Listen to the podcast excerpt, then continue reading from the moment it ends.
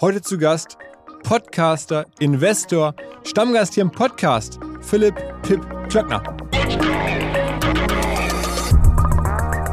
Ich war neulich bei meinem äh, Schwiegervater ins B und äh, der hat mir sozusagen das Frank Thelen-Buch zum, äh, auf den Kaffeetisch gelegt. Kannst du dir vorstellen, wie mein Gesicht aussah? Ich bin gar kein ideologischer Grünwähler oder so. Ne? Ich habe jahrelang selber die FDP gewählt, äh, zum Beispiel. Aber ich habe irgendwann aus Rationalität beschlossen, dass sozusagen das, eines der größten Probleme, die wir haben, der Klimawandel ist.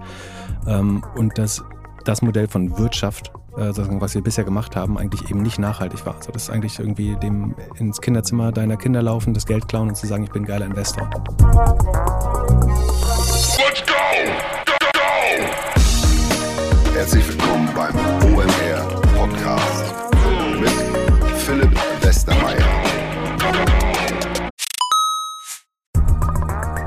Ihr werdet euch wahrscheinlich fragen, warum unser Partner SalesViewer hier so oft im Podcast wirbt. Aber das ist relativ einfach zu erklären, denn wenn wir hier mittels Podcast Reichweite für SalesViewer erzeugen, dann besuchen natürlich auch hunderte von Menschen die Website von SalesViewer und SalesViewer kann dann mit dem eigenen Tool die Website-Besucher oder deren Firmen vor allen Dingen mit Klarnamen entschlüsseln. Also Podcast-Werbung führt zwangsläufig zu immer mehr Website-Besuchern und Website-Besucher lassen sich in Firmen Klarnamen von SalesViewer entschlüsseln und zu neuen B2B-Kunden machen. Und natürlich, auch wir bei OMR sind sehr zufrieden mit SalesViewer, nicht nur als Kunde, sondern auch als Partner. Wir setzen deren Tool ebenfalls ein zur eigenen B2B-Lead-Generierung und entschlüsseln damit die Website-Besucher von OMR, OMR Reviews oder anderen Tochterfirmen. Man sieht einfach, wer eure Webseiten besucht hat und wofür sich potenzielle Kunden interessiert haben. Neben uns, also OMR, sitzen aber auch noch deutlich größere Firmen wie Stepstone, Avato Systems, Sport5, Talon One oder die Vodafone-Tochter Grand Centrix bereits auf SalesViewer und generieren damit täglich neue B2B-Leads. SalesViewer ist bekanntlich auf unserem hauseigenen Software-Bewertungsportal OMR Reviews das bestbewertete Tool in gleich drei Kategorien und kann jederzeit kostenlos getestet werden. Wer also sehen möchte, wer auf der eigenen Website drauf war und diese Person dann am besten zu Kunden verwandeln möchte, der kann das alles kostenlos ausprobieren. salesviewer.com slash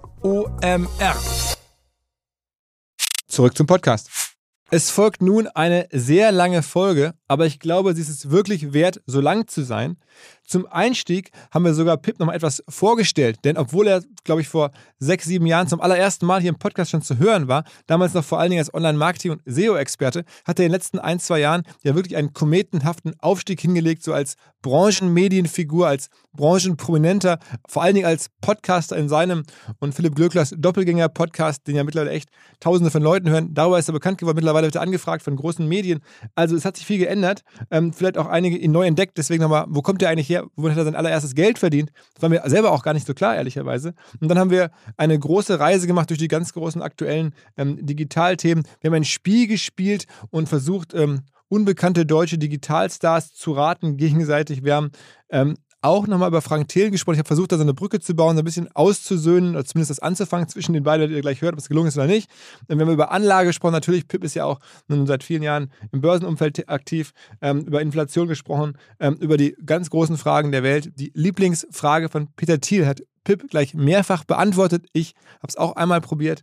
Ähm, und dann haben wir am Ende äh, tja, noch mehr gemacht und zwar versucht, uns äh, zu erklären, wie man denn eigentlich die Welt wirklich ja vielleicht sogar retten oder besser machen könnte. Es ist natürlich ein wahnsinnig übertrieben ambitioniertes Ziel, aber man muss ja mal irgendwo anfangen und wir haben es zumindest mal diskutiert. Habe ich so auch noch nicht irgendwo gehört. Also, jetzt direkt rein ins Gespräch mit Pip. Herzlich willkommen, Pip Klöckner. Hallo Philipp. ja, da muss man, ist schon eine lange Reise gewesen, ne? Ja, ja, ja. Ähm, Genau, viel los gewesen die letzten zwei Jahre. Ähm, äh, Kannst du es irgendwie erklären, wie das, also der Doppelgänger-Podcast hat euch wahrscheinlich weit gebracht. Ähm, sonst irgendwas bei dir besonders passiert eigentlich nicht, ne? Dein Gorillas-Investment? Genau, prinzipiell glaube ich, ich mache genau das gleiche wie vor zwei Jahren. Ähm, aber der, wahrscheinlich der Podcast hat äh, so eine Art Spirale äh, erzeugt, ähm, dass man dann doch mehr und mehr wahrgenommen wird. Die wenigsten wissen ja so richtig, wo du eigentlich herkommst. Das ist mir aufgefallen. Ich meine, auch bei uns in den letzten Jahren, wenn du zu Gast warst, da war das immer so klar, ist halt so ein Experte für Marketing. Dann kam man raus, kennt sich auch richtig gut mit Börse aus, ist da ein Investor. Mittlerweile bist du Business Angel, du warst bei Rocket, du hast mal angefangen, glaube ich, aber wirklich ganz so entspannt in Greifswald irgendwelche SEO-Seiten zu bauen. Nee, ähm, das war, also in Greifswald habe ich studiert äh, tatsächlich. Da kommst du an, her? An, an Ostsee, genau. Äh, total langweilig. Also voll, Deswegen Ostvorpommern. vollkommen langweilige äh, Karriere in der gleichen Stadt, wo ich äh, äh, geboren bin. Äh, habe ich, hab ich auch studiert, habe bis 25 einfach um Geld zu sparen bei meinen Eltern äh, gelebt. Also tatsächlich habe ich ähm, meistens bei meinem Freund in der Stadt gewohnt, aber um, hatte keine eigene Wohnung. Ähm, und als ich nach Berlin gekommen bin, ähm, habe ich bei Idealo äh, angefangen. Damals ein, ein Startup, was die Dotcom-Krise gerade so überlebt hatte. Ähm, hatte, glaube ich, zu der Zeit 40 Mitarbeiter. Und es war eine super Chance, einfach unheimlich schnell, unheimlich viel zu lernen, neue Verantwortung zu übernehmen in ganz verschiedenen Bereichen. Ähm, angefangen mit SEO, Marketing, äh, Business Intelligence, was man, also damals gab es das Wort Business Intelligence nicht, aber sagen die Tools zu bauen, die die Arbeit effizienter machen, äh, das war, womit ich die größte Zeit verbracht habe. Dann habe ich irgendwann die Produktverantwortung für oder P&L-Verantwortung für das Reiseprodukt von Ideale bekommen, ähm, habe mich weiter um Marketing und SEO gekümmert und da habe ich nebenbei sozusagen, um meine Fähigkeiten so ein bisschen zu testen und um mehr zu äh, autodidaktisch zu lernen, eben dann äh, SEO-Seiten, wie, wie ganz viele, äh, die man hier regelmäßig hört, äh, ge- gebaut. Und ge genau. Äh, Was war denn in den frühen Tagen dann dein erster größerer Payday mit diesem Geld, das du dann äh, an der Börse quasi losgelegt hast, so richtig? Also an der Börse das erste gehandelt habe ich äh, schon lange, also mit meinem Zivildienstgehalt, glaube ich, habe ich angefangen an der Börse zu handeln. Das ist 1998, 99 muss das gewesen sein. Also habe den ersten Dotcom-Crash voll, voll miterlebt, äh, irgendwie aus meinem Gehalt sehr schnell eine irgendwie hohe fünfstellige Summe gemacht und die dann genauso schnell wieder verloren äh, auch. Und dann, dann das erste Mal, dass ich danach wieder Geld hatte, also während ich dann diese eigenen Webseiten betrieben habe, habe ich dann nicht immer alles, was ich hatte, sofort investiert. Habe viel zu viele Domains äh, davon gekauft. Äh, habe ich in einem früheren Podcast mal erzählt. Ja, ich muss ja sagen, wir haben ja zum ersten Mal gesprochen, wahrscheinlich hier vor fünf Jahren oder so. Da, da war das ja wirklich noch ein, wahrscheinlich. ein reiner Marketing-Podcast. Da warst du auch einfach ein Marketing-Guy und, Mhm. und ich auch. Ähm, nichts anderes. Ähm, und jetzt äh, ist es halt weitergekommen. Aber trotzdem müssen wir einmal nachvollziehen, wie das bei dir losging. Ich meine, du Also- hast jetzt ja schon ein bisschen Geld verdient. Genau, dann hatte ich halt eine sie- siebenstellige Summe in Domains investiert, äh, tatsächlich. Und die kam dann her aus aus, aus tatsächlich ähm, teilweise im Gehalt, ähm, teilweise ähm, aus den Einnahmen aus dem Affiliate- und SEO-Business. auch, die du so nebenher betrieben hast. Genau, genau. Ähm, also ich hatte bei Idealo sozusagen ähm, mit, mit zunehmendem äh, Alter sozusagen bei der Firma äh, eine, eine Bonusvereinbarung, die sich ausgezahlt hat, weil das Flugprodukt, der Flugpreisvertrag von Idealo sagen, ein hochprofitables Geschäftsmodell damals war. Ähm, und zusätzlich hatte ich eben sagen, mein, meine eigenen Sachen, die ich so irgendwie am Wochenende nach der Arbeit gemacht habe. Ähm, das Geld habe ich alles 100% halt oder 150% reinvestiert, nämlich tatsächlich Geld aufgenommen, um noch mehr Domains zu kaufen. Das war Wow. im, im Nachhinein keine so gute Anlage. Also wenn's, wenn ich Glück habe, kriege ich mein Geld. Also Was für eine Domain hast du noch? Irgendwas Namhaftes, was man jetzt hier dir abkaufen könnte? Oh, was was, was habe ich noch? Ich, Hast du weiß, denn so Kindergartensachen oder sowas, meine ich mich zu erinnern? ähm, ich hatte mal Gesellschaftsspiele.de, aber ich glaube, die habe ich schon verkauft. Ähm, ich habe noch viele so ähm, Reisedomains, ähm, irgendwie Spanien.net, Polen.net äh, oder sowas, aber die sind alle äh, irgendwie Wertlos ver verwahrlost. Äh, nee, nee, wertlos nicht. Ich glaube, prinzipiell sind das noch attraktive Domainnamen. Ähm, und dann habe ich eine Äh, Zeit. Es ist übrigens das Gleiche, was unser Stammgast Sven Schmidt auch erzählt. Hat, also ihr habt ja beide, was du sagen darf, denselben Fehler vielleicht gemacht. Mhm. Ähm, gedacht, irgendwie am Ende sind Domains Assets wie Immobilien. Mhm. Gehe ich mal rein. Also würde Sven hat auch schon mal erzählt. Deswegen, ähm, Mhm. Genau. Aber letztlich gab es dann einerseits so ein bisschen Inflation, dass immer mehr Domänenendungen äh, gekommen sind, sodass man mehr Wahl hat, dass man irgendwie auch eine, oder dass es auch normaler wurde, dass man nicht mehr die .de oder .com äh, brauchte, sondern dass man auch einen .io oder äh, sowas nehmen konnte. Ähm, genau, also am Ende hat, und ich habe vor allen Dingen gemerkt, dass ich natürlich nicht 3000 verschiedene Domains gleichzeitig irgendwie projektieren kann, beziehungsweise es mir nicht gelungen ist, sozusagen die Organisation aufzubauen, um das ähm, wirklich erfolgreich zu machen. Dann hatte ich eine Zeit lang äh, auch gar nicht so viel Geld rumliegen ähm, zum Investieren und dann ähm, in, zu der Zeit habe ich viel für Rocket äh, gearbeitet, ähm, habe von Rocket nie ein Gehalt bekommen in der Regel, sondern sagen, immer nur für Shares gearbeitet äh, an den Firmen. Und dann ist es so gekommen, dass eine der Firmen, wo das gut funktioniert hat, war Food Panda. Ähm, das war das, wenn man so will, das, das Lieferheld sozusagen der Emerging Markets, das Rocket damals gebaut hat. Das wurde dann tatsächlich mit Lieferheld verschmolzen und so wurden meine Anteile äh, in Food Panda, die äh, irgendwie, ich weiß nicht, äh, also eine einstellige Prozentzahl war, rübergerollt in Delivery Hero, was da dann, glaube ich, noch ein Viertel oder ein halbes Promille war. Aber Wow. Delivery Hero war halt dann sieben Milliarden wert an der Börse. oh, wow. Ähm, und das sozusagen hat dann ein kleines Vermögen äh, für, für mich zurückgespielt. Ähm, Die hast du halt mittlerweile alle Genau, verkauft. Ne, ne, genau die habe ich dann nach der Lock-up-Period, also sagen, die Altinvestoren dürfen ja beim äh, Börsengang nicht sofort verkaufen, dann wartet man irgendwie ein halbes oder ein Jahr ab. Ähm, und dann habe ich sie, glaube ich, bei, bei 38 Euro verkauft. Und das Lustige ist, sie sind heute bei 36. Also vor vier Jahren äh, habe ich die quasi für 38 verkauft und könnte sie heute günstiger wieder kaufen, obwohl Delivery glaub ich, Hero, glaube ich, zehnmal so viel Umsatz macht äh, heute wie damals. Ähm, Okay, aber krass, das ist ja wirklich ein, dann schon ein Riesen-Win. Also das ist ja, weil man jetzt immer dachte, du hast ja in den letzten Wochen und Monaten auch mal viel von Gorillas erzählt, was ja für dich Mhm. auch, also wo du auch investiert hast, als, als Business Angel, aber das klingt jetzt ja nochmal nach einer deutlich größeren Hausnummer. Genau, also auf dem Papier wäre Status heute äh, Gorillas sozusagen ähm, mehr wert als das. Also sagen, ist jetzt ein, sozusagen ein Großteil meines Vermögens wäre jetzt ja so roundabout da drin wahrscheinlich. Ähm, aber das war für mich damals sozusagen sch- schon eine große Summe, klar. Ja, Und wir reden genau. von irgendeiner, was ist denn, siebenstelligen Zahl, ne? genau, siebenstellig ist das ja. Okay, und dann ähm, ging es los, dass du nebenher dann, ich meine, du bist ja jetzt exzellenter Kenner, gerade von auch Digitalfilmen an der Börse. Das heißt, du hast dann noch sehr viel Aktien weitergemacht, da irgendwie eine gute Phase erwischt, ein paar Jahre. Aber jetzt auch in den letzten Wochen hast du auch wieder ein bisschen verloren. Ne? Genau, also ich hatte, ich glaube, im 2020 oder so hatte ich äh, wirklich ein gutes Jahr. So, wir verfolgen das ein bisschen im Podcast. Ne? Und deswegen weiß ich noch, dass irg- irgendwo zwischen 180 und 200 Prozent, glaube ich, im Plus war, also das Geld knapp verdreifacht hatte. Ähm, Im letzten Jahr war es, glaube ich, relativ stabil. Und jetzt aber natürlich, dadurch, dass ich hauptsächlich in Wachstums- äh, und in Softwareunternehmen investiert bin, ähm, ist auch viel davon wieder weggeschmolzen natürlich. Also Und was, ist mit deinem Gorillas-Share? Was glaubst du? Also kommt da nochmal Geld raus? Du hast da irgendwie, Ich glaube auf jeden, ich glaube auf jeden Fall, dass da nochmal Geld rauskommt. So, ähm, die, die Zeiten sind, glaube ich, jetzt für Modelle, die so kapitalintensiv sind, ähm, deutlich schlechtere. Das ist gar keine Frage. Ne? So, es war vor, vor einem Jahr deutlich einfacher zu finanzieren, als sozusagen mit den jetzigen Zinsen und mit der jetzigen Skepsis, die auch äh, im Markt herrscht. Ähm, ich glaube aber trotzdem, dass es da immer irgendeinen so Reserve-Bit gibt, sei es eine Übernahme durch sozusagen einen der sehr großen, um, oder aber von einem Strategen äh, aus dem Lebensmittelhandel oder so. Ähm, von daher glaube ich, dass ich da äh, immer mehr als meinen Einsatz zurückbekomme. es ist ja schon noch so bei solchen Investments, dass man es dann gar nicht mehr so leicht hat, wenn das jetzt, äh, wir mal in Anführungsstrichen, nur für eine Milliarde verkauft wird oder nur für zwei oder drei Milliarden, dann ist es ja immer so, dass die Investoren, die zuletzt Geld reingegeben haben, dann teilweise ein oder zwei oder sogar dreifach ihr Geld erstmal zurückbekommen, bevor dann andere Frühinvestoren wie du jetzt ausbezahlt werden. Das ist ja so eine Absicherung, diese Liquidation Preference heißt es ja. Ähm, das heißt, es könnte dazu führen, sagen wir, wenn jetzt ein Verkauf passiert auf dem Papier für drei Milliarden, dass ähm, dann die letzten Investoren irgendwie was bekommen, vielleicht sogar ihr Geld verdoppeln, aber die frühen halt dann nichts mehr bekommen von den drei Milliarden. Ne? Genau, also verdoppeln würden sie es ja nur dann, wenn sie jetzt eine doppelte Liquida Liquidation Preference Genau, drauf hätten. genau. Das ist relativ, also so verzweifelt äh, hat Gorillas nicht geraced, äh, dass das der Fall wäre.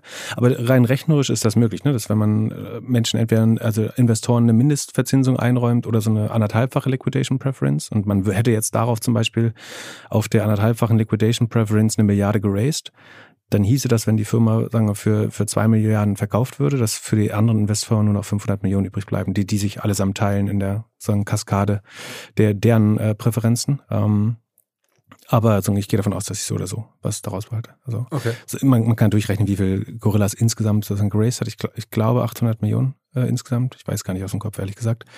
Ähm, aber ich gehe davon aus, dass der Wert dieses Businesses heute äh, da drüber liegt. Auch wenn die, auch wenn die Zeiten äh, schlechter geworden ist. Ich glaube, die letzte Zeit hat aber auch gezeigt, dass es, ähm, dass das Modell insofern funktioniert, dass es auf jeden Fall Bedarf dafür gibt und Product Market Fit. Ähm, eventuell zu anderen Preisen, ähm, eventuell mit einem anderen Gebührenmodell oder so. Aber es gibt, glaube ich, Leute, die nicht mehr auf diesen Service verzichten wollen, die es stören würde, äh, wenn es die Option nicht mehr gäbe.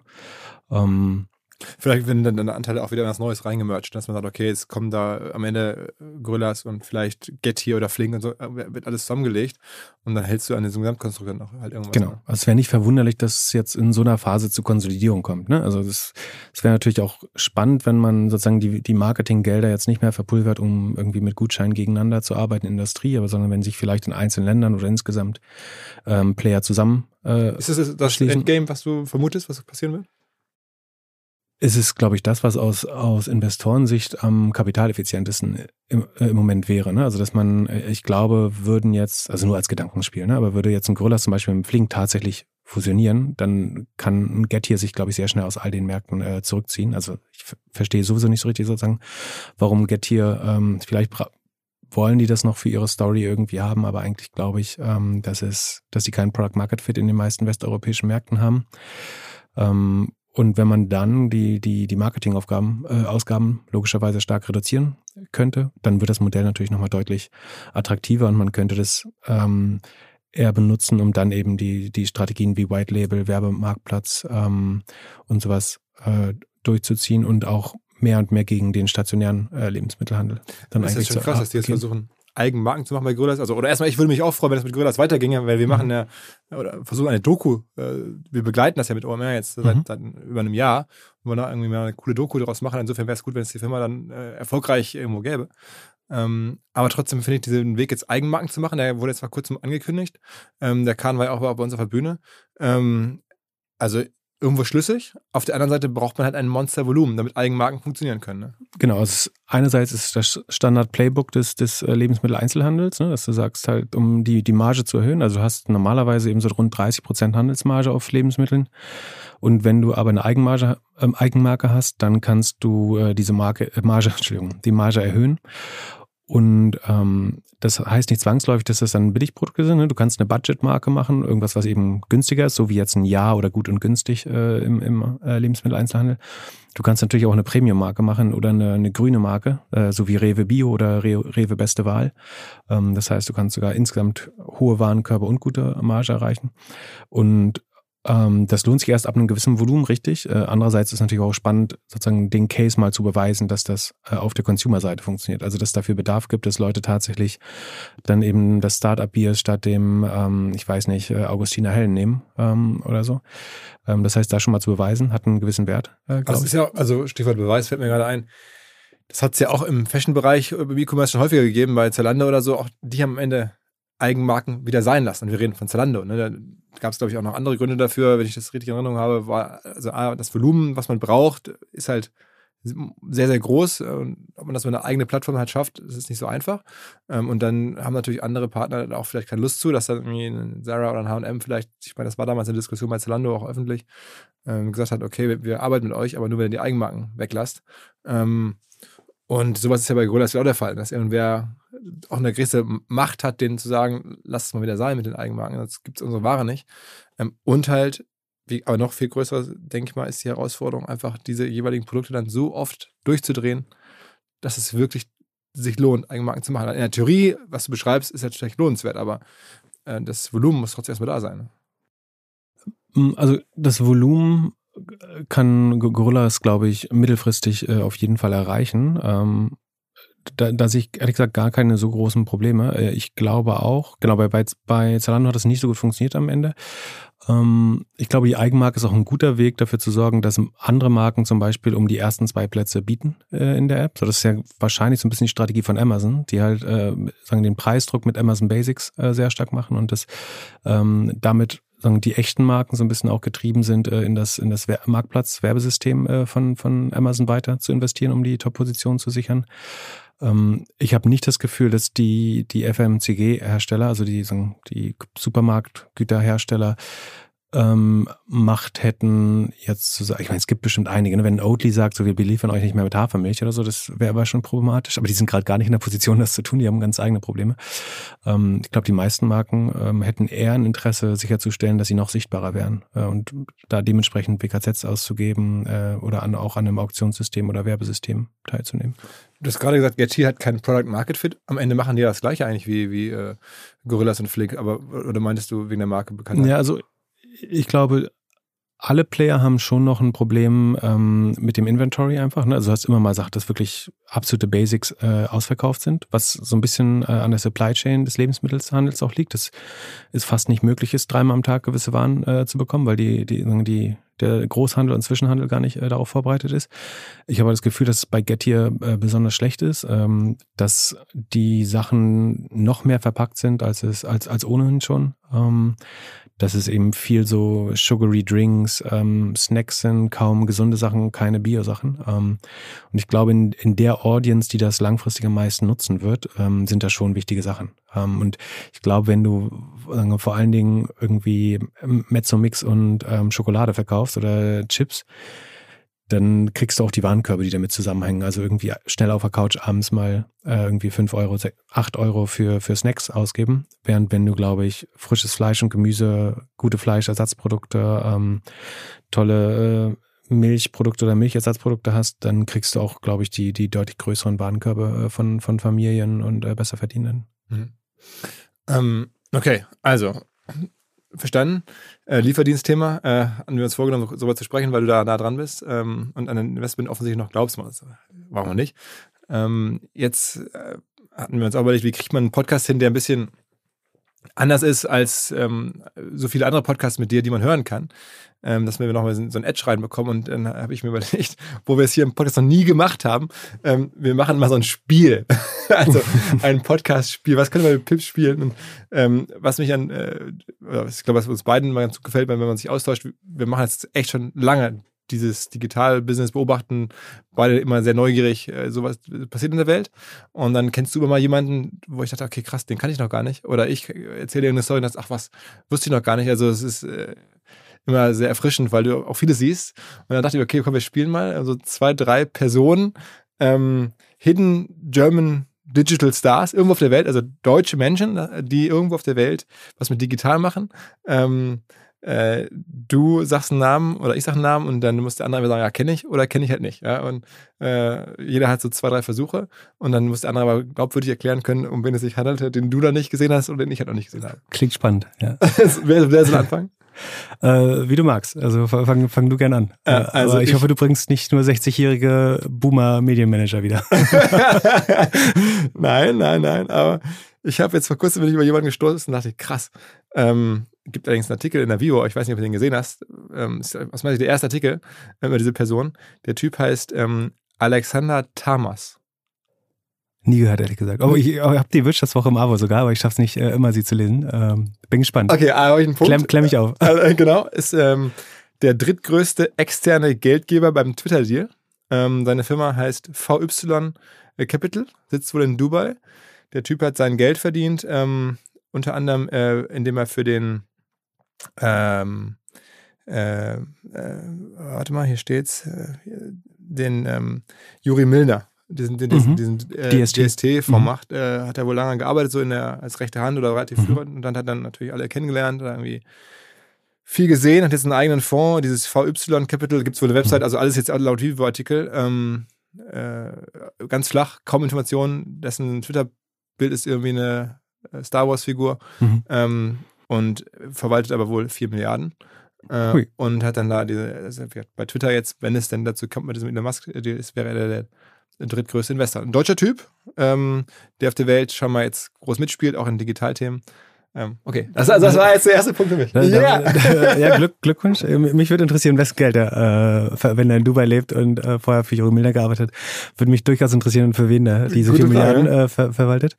Ähm, ja. Aber dieser Twitter-Deal war ja spannend, da, da, wer da noch alles im Cap-Table stand sozusagen. Ja. Ähm, da war ja ähm, der CZ von Binance, äh, ja. wollte 500. Das wollte ich ihn eigentlich äh, auf der OMR-Bühne äh, fragen. Da war ich ja durfte, bei der Finance Forward-Konferenz durfte ich ja so ähm, Sidekick auf der Bühne sein.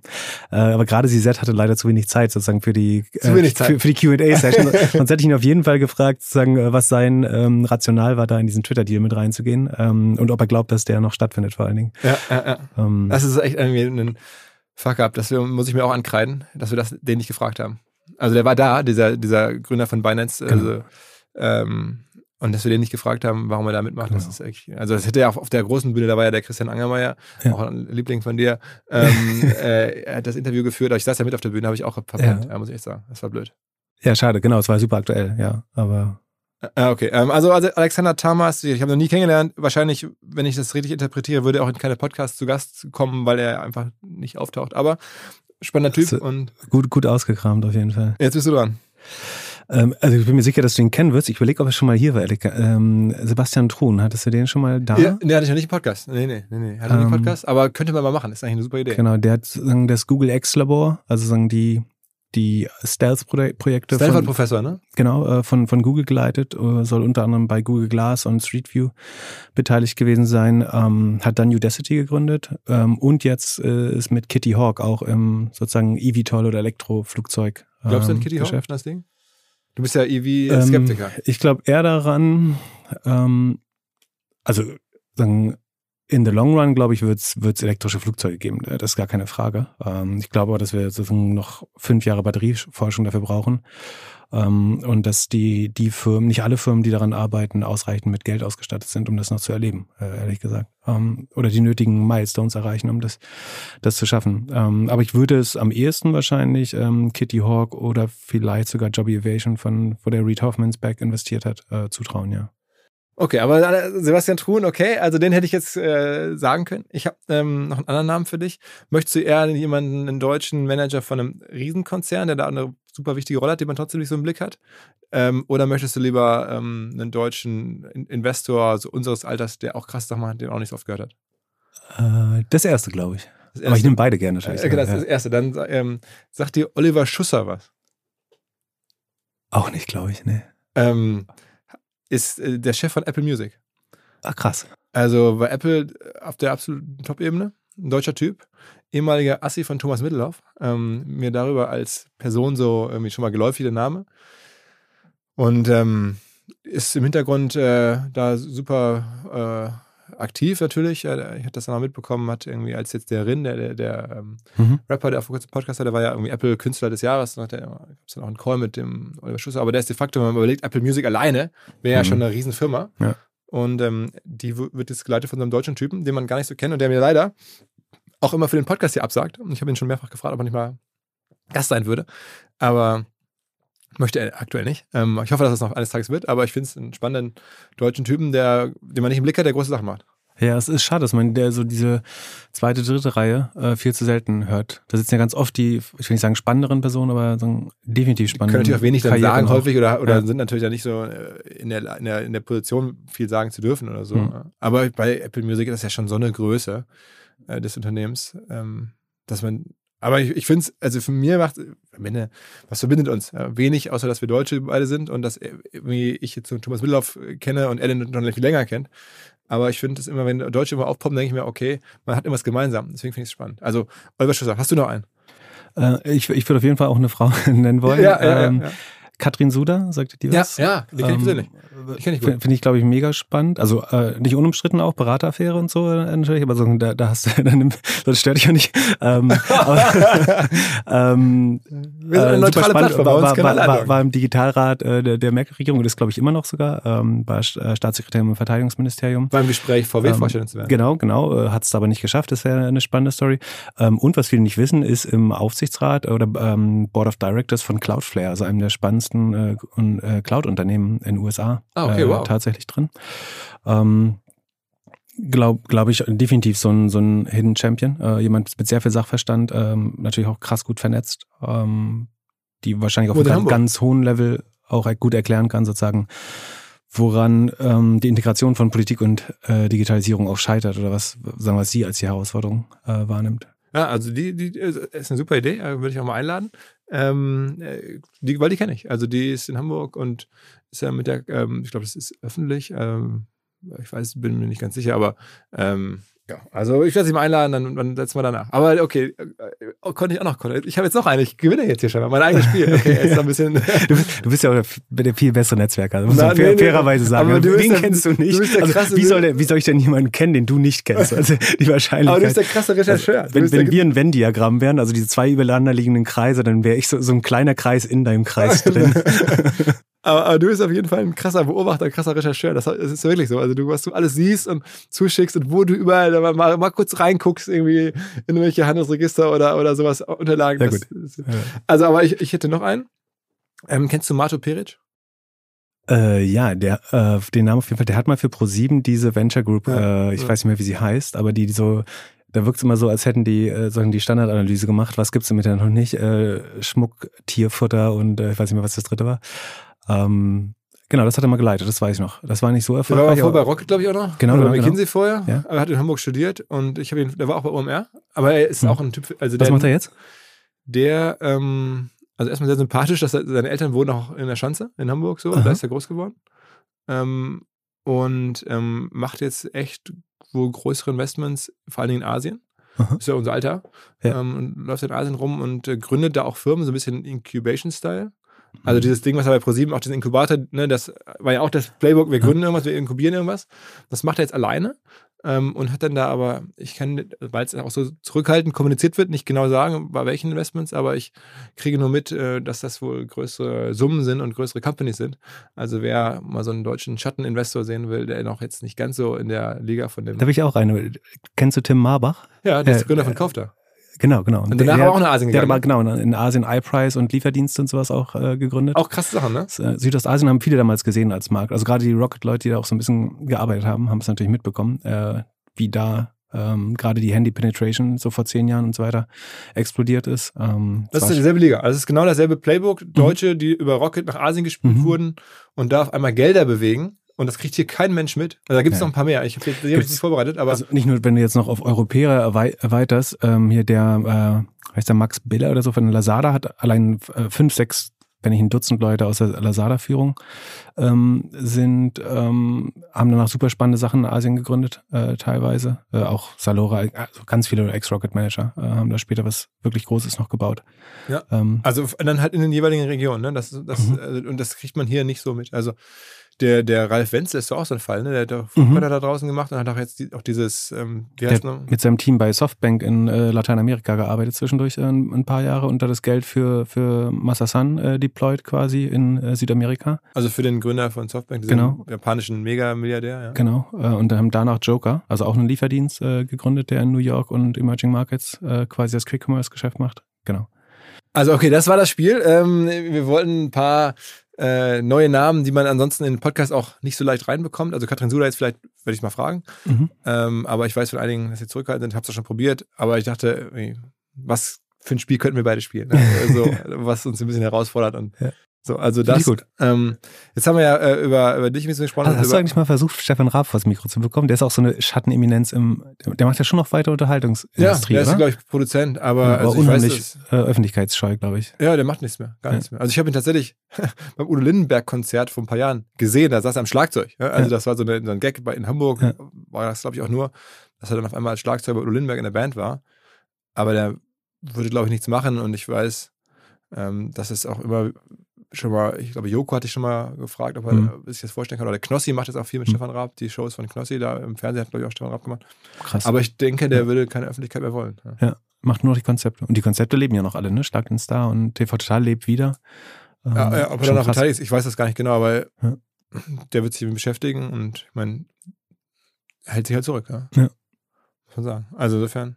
Aber lass uns noch ganz kurz, ähm, weil wenn man mit dir spricht mittlerweile, gehört es fast schon dazu, äh, ähm, jetzt haben wir über viele Personen gesprochen, die nicht so öffentlich sind. Frank Thelen äh, ist öffentlich, ist sehr präsent, ist auch bei dir sehr präsent. Was, was triggert dich eigentlich so hart bei Frank Thelen? Warum bist du so sozusagen, warum hast du den so gefressen und, und bist sozusagen so hinter dem her? Sobald, also wenn man guckt, bei dir vergeht eigentlich keine 48 Stunden, und dass aus deinem Twitter-Account nicht irgendwas Gehässiges gegen Frank Thelen rauskommt.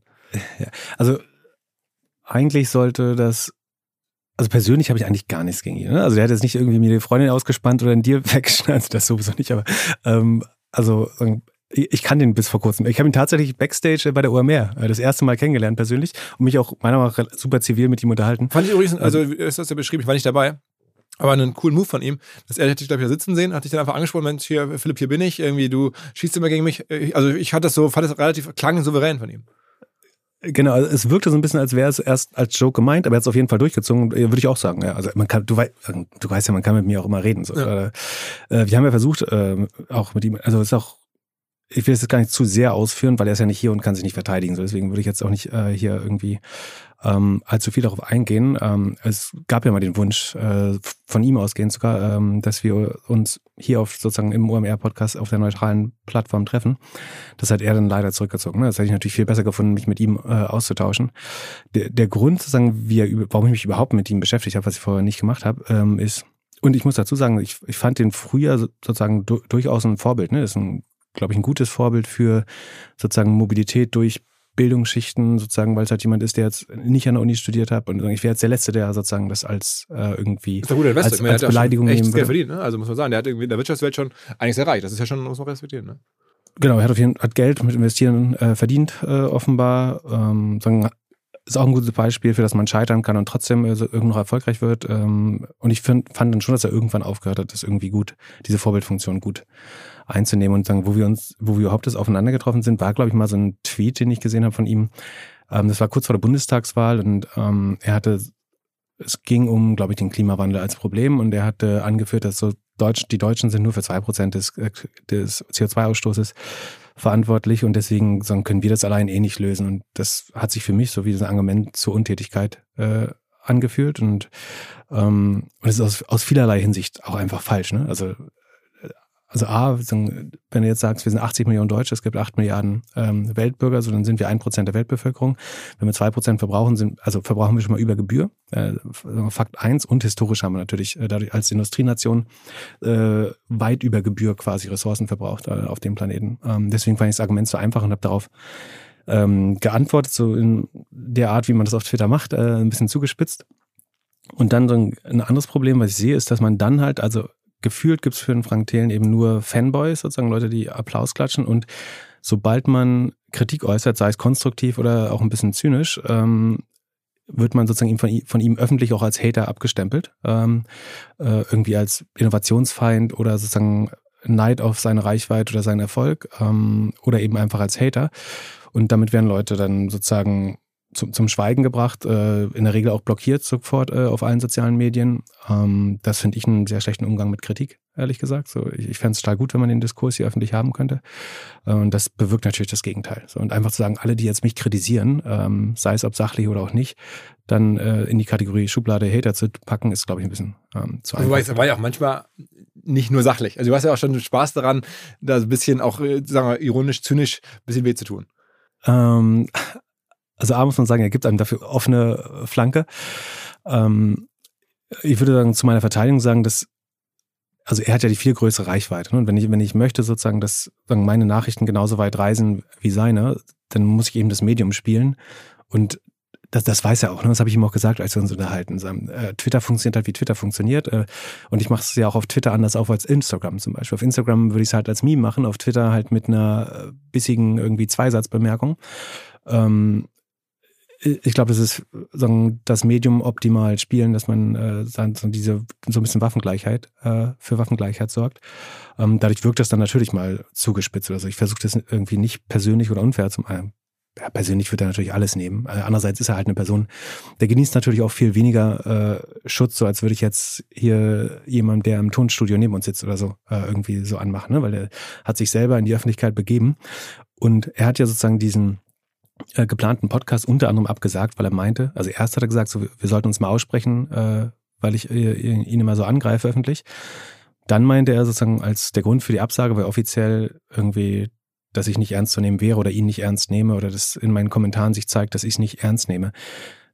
Das finde ich insofern ein bisschen unfair, weil er ist ja der letztlich, der sozusagen als TV-Unterhalter angefangen hat, die Startup-Szene zu parodieren. Das, was der im Fernsehen macht, ist ja im keinsten Sinne irgendwie wie tatsächlich Startup. Das weißt du, das weiß ich aus, äh, das weiß jeder, der tatsächlich äh, mit Startups arbeiten, dass das, was du im Fernsehen siehst bei Hülle der Löwen, letztlich eine Parodie oder Persiflage, wie auch man das nennen will, der Startup-Szene ist. So. Äh, das sind nicht die typischen Startup-Gründer, es sind auch Startup-Gründer, auch Gründer, auch Leute, die Produkte und Ideen haben. Also sagen, die möchte ich gar nicht da reinziehen, aber die Leute, die Investoren spielen, sind nicht die typischen Akteure sozusagen im, im Venture Capital Markt.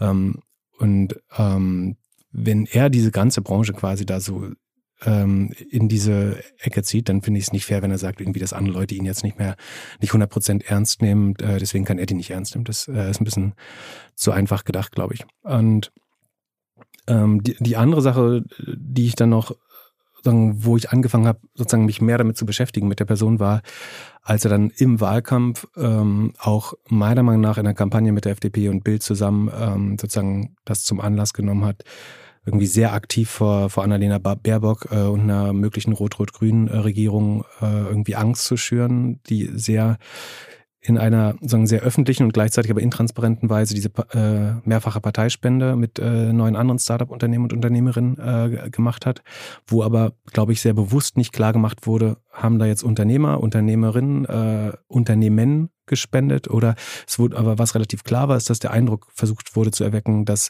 die Startup-Branche sozusagen die FDP unterstützt. Und da fand ich es sozusagen ganz persönlich wichtig äh, und ich fühle mich insoweit quasi von Frank Thelen missrepräsentiert, dass ich glaube, dass ein Großteil der Startup-Szene auch ganz andere Mein politische Meinungen hat. 100%, ja. Was nicht heißt, dass die wählen auch nicht alle Grünen so, aber die wählen genauso divers äh, wie Viele die SPD. Genau, also du, du hattest hier schon Finn, der die CDU unterstützt, ne? Du hattest äh, das ist Finn Hensel, nicht Finn Klima, ja. Genau, äh, ja.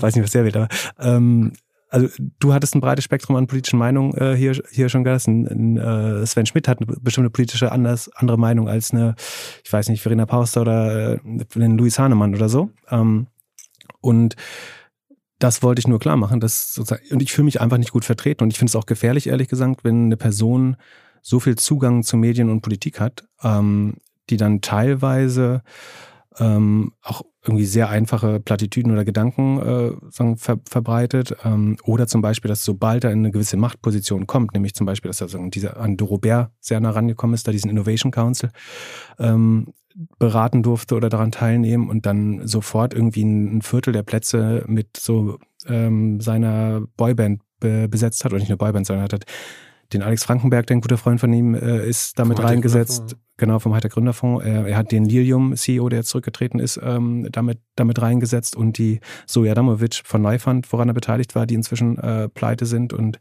ähm, wo viele Anleger Geld verloren haben. Und sozusagen als Newbie in der Politik sofort mit Vetternwirtschaft anzufangen, finde ich auch ein sehr schlechtes Zeichen. Und dann noch tausend andere Sachen irgendwie, dass er irgendwie mit der Klimaliste der Union ähm, zusammenarbeitet, eigentlich sich sehr stark eine gelb-schwarze Regierung gewünscht hat.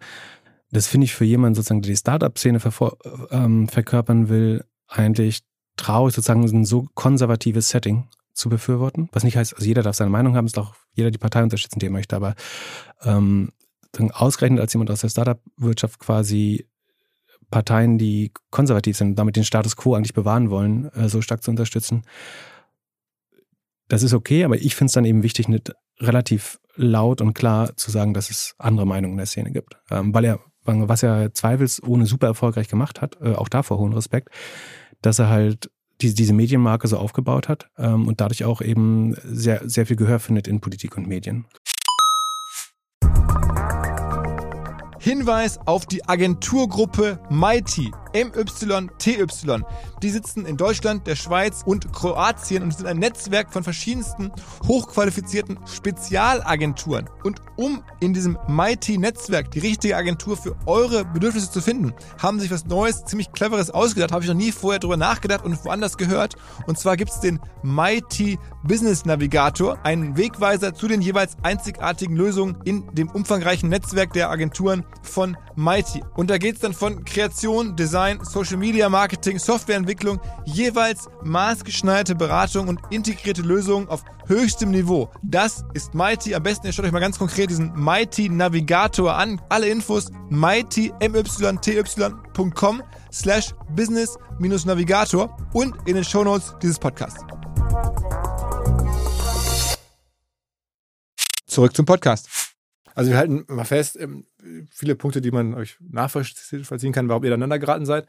Ähm, aber auch äh, durchaus Respekt vor seiner äh, Karriere, vor seinem Weg auch als Investor. Ich, mein, ich, ich habe vor, vor, jedem Respekt, der Risiken eingeht, äh, der Unternehmen gründet. und wie gesagt, seiner Medienkarriere, ja. ne, seiner, seiner, seinem Reichweitenaufbau. Ähm, und ihr seid politisch in anderen Lagern, ne, das ist auch, glaube ich, klar erkennbar.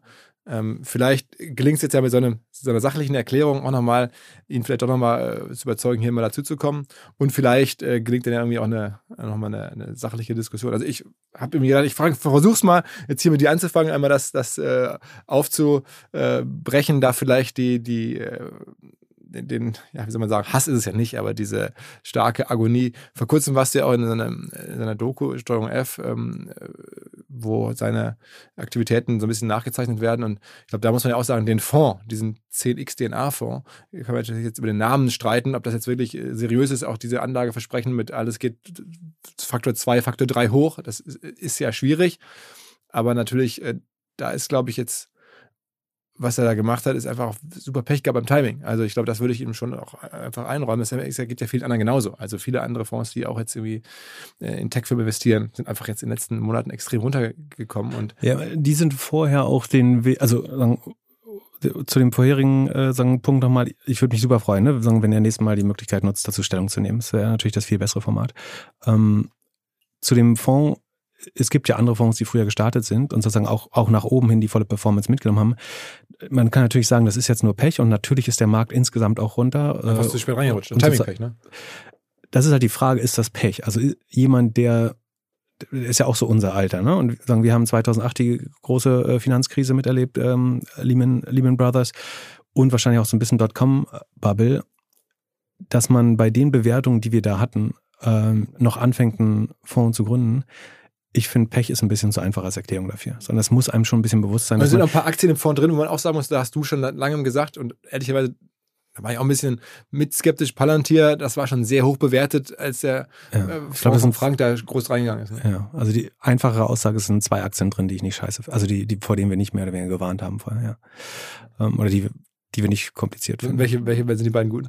Ähm, ich glaube, HubSpot ist äh, drin, die finde ich ganz gut. Und äh, Coinbase sieht natürlich im Moment super schlecht aus, aber sozusagen als, wenn man selber zum Beispiel keine, ähm, keine Kryptoassets besitzt, ähm, wäre das eigentlich, glaube ich, eine gute Möglichkeit, das äh, mitzuspielen und trotzdem aber eine produktive Firma zu haben, die also auch Umsätze macht und äh, Gewinne als Trading-Plattform finde ich prinzipiell gut, obwohl die äh, aktuell natürlich super schlecht aussieht jetzt. Wir, wir sind am äh, Dienstag, der, dem 11.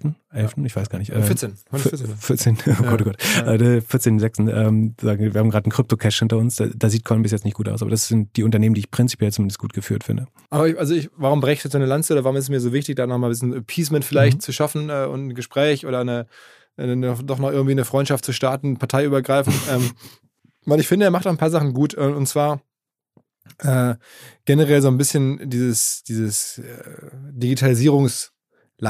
in alle Bereiche reinzuzerren, äh, das irgendwie so, auch so ein bisschen vers versuchen, so risky Sachen zu machen, ähm, was in Deutschland ja nicht so einfach ist, so risky Sachen zu machen. Das ist irgendwie wird von in den USA eher gutiert und auch eher hingenommen und, und ist auch häufiger erfolgreich, wenn die Märkte größer sind vielleicht, ähm, weil es auch und er versucht das und versucht dafür so eine Kultur zu etablieren, finde ich.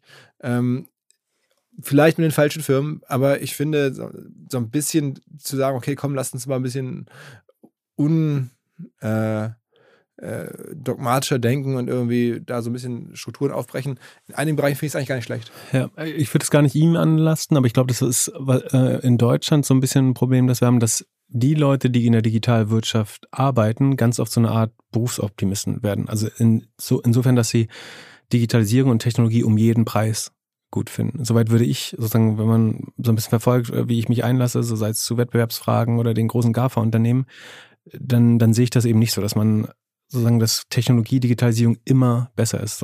Ich glaube schon an Fortschritt an Technologie, sehr sogar. Ähm, aber ich glaube, auch, das ist wichtig, das irgendwie mit Regulierung teilweise zu begleiten, da wo Märkte aufhören zu funktionieren oder wo, wo Gefahren äh, für die Menschheit, äh, neue Gefahren davor äh, ausgehen. Deswegen bin ich immer so ein bisschen vorsichtig auch bei, bei Leuten, die ein bisschen zu blauäugig äh, daran gehen. Aber natürlich, wa- was man ihm zum Beispiel ähm, zuschreiben kann, ist, dass er natürlich viele Jugendliche und auch ältere Menschen nochmal für Technologie begeistert haben, mit seinem Buch zum Beispiel. Ja, ne? so, also ich war neulich bei meinem äh, Schwiegervater ins B und äh, der hat mir sozusagen das Frank Thelen Buch zum äh, auf den Kaffeetisch gelegt. Kannst dir vorstellen, wie mein Gesicht aussah. Ähm, aber der ist halt Ingenieur äh, so, und baut normalerweise Vakuumpumpen oder so. Ähm, und der findet es halt spannend, sozusagen nochmal über 3D-Druck was zu lernen oder über äh, eben äh, das Krypto-Universum oder ähm, CRISPR-DNA-Technologie. Ähm, also das ist definitiv, der hat, ich glaube, der Netto-Einfluss ist schon, oder es, es äh, gibt sehr, wie soll man sagen, ähm, streitbare Aspekte äh, an, der, an der Person, aber ähm, klar gibt es auch viele positive.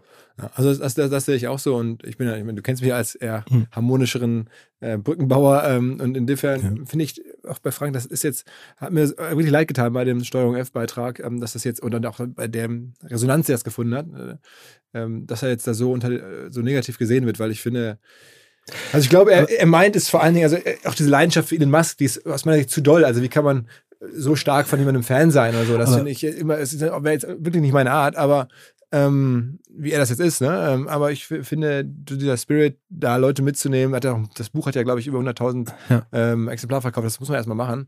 Ähm, und es hätte wahrscheinlich, wenn man sich überlegt, wer noch alles die Startup-Szene hätte repräsentieren können, wie du es sagst, und dann fallen mir noch ein paar Leute ein, wo ich sage, oh, da, das ist, äh, ist sicherlich, was ist schon perfekt, aber Das ist auch fair enough. Man muss ja mal sagen, es gibt ja niemand anderen, der, sich, ja- der, der sich dafür hergibt, ne? Sondern die, die Leute, die wir vielleicht spannend oder repräsentativ fänden, die haben halt keinen Bock darauf, im Fernsehen zu sein. Und die halt hochgradig kredibel werden, so diese, Genau. ja, also die die Gründer von Zalando machen es halt nicht. Ne? Ja, genau. Oder ein Florian Heinemann oder so. Die sagen, keiner wird sich davon ins Fernsehen setzen, natürlich. Und ver- verstehe ich auch äh, sehr gut. Aber wenn, wenn du die Reportage erwähnst, also da sieht man ja schon auch, dass er bereit ist, offenbar oder scheinbar sozusagen vor einer laufenden Kamera zu lügen über diesen Vertrag. Ne? Da sieht es ja wirklich so aus, als sagen, hätte er sagen, eine falsche Aussage gemacht und muss sich dann später korrigieren. Deswegen Ja, okay, also ehrlich gesagt, dann hatte ich vor der, also ich wurde da ja sagen, länger interviewt, man sieht dann nur drei Minuten von dem Interview, so, aber dann den Fakt kannte ich zum Beispiel noch, noch gar nicht bei, bei meinem Interview, sozusagen, wie schlimm das wirklich zu sein scheint. Ähm, und da merkt man, also sagen, das lässt mich dann schon auch an dem Wertesystem. Und ich glaube, das ist vielleicht auch, warum wir, warum das irgendwann so persönlich wird, ist, dass wir, glaube ich, sagen, sehr unterschiedliche äh, Werte haben. Äh, einfach. Und ich finde das sozusagen da so offensichtlich zu lügen, äh, relativ krass. Andererseits habe ich so ein bisschen das Gefühl, das ist halt auch die Person, die Medien dann geschaffen haben. Und man muss ja sagen, der, der Sog kommt ja auch von der Politik und den Medien. Die wollen ja auch so eine Person sehen. Ne? So wie die Wirecard sehen wollten als deutsches Wunderunternehmen, wollen die halt auch so einen, so einen deutschen Elon Musk haben. Und er war halt bereit, diese Rolle auszufüllen. Ich glaube, man wird da auch sehr geformt. Und wenn man dann den Fakt hat, dass man halt jahrelang äh, sozusagen mit Halbwahrheiten so ein bisschen da durchkommt, äh, dann merkt man vielleicht auch irgendwann auch. Also dann ist es vielleicht sehr verwunderlich, dass auf einmal Leute ähm, jedes Wort zweimal auf die Goldwaage legen und dann passt halt ganz schnell, passen dann ganz viele Dinge nicht mehr zusammen und man verliert so ein bisschen die Kontrolle über die eigene Marke, glaube ich.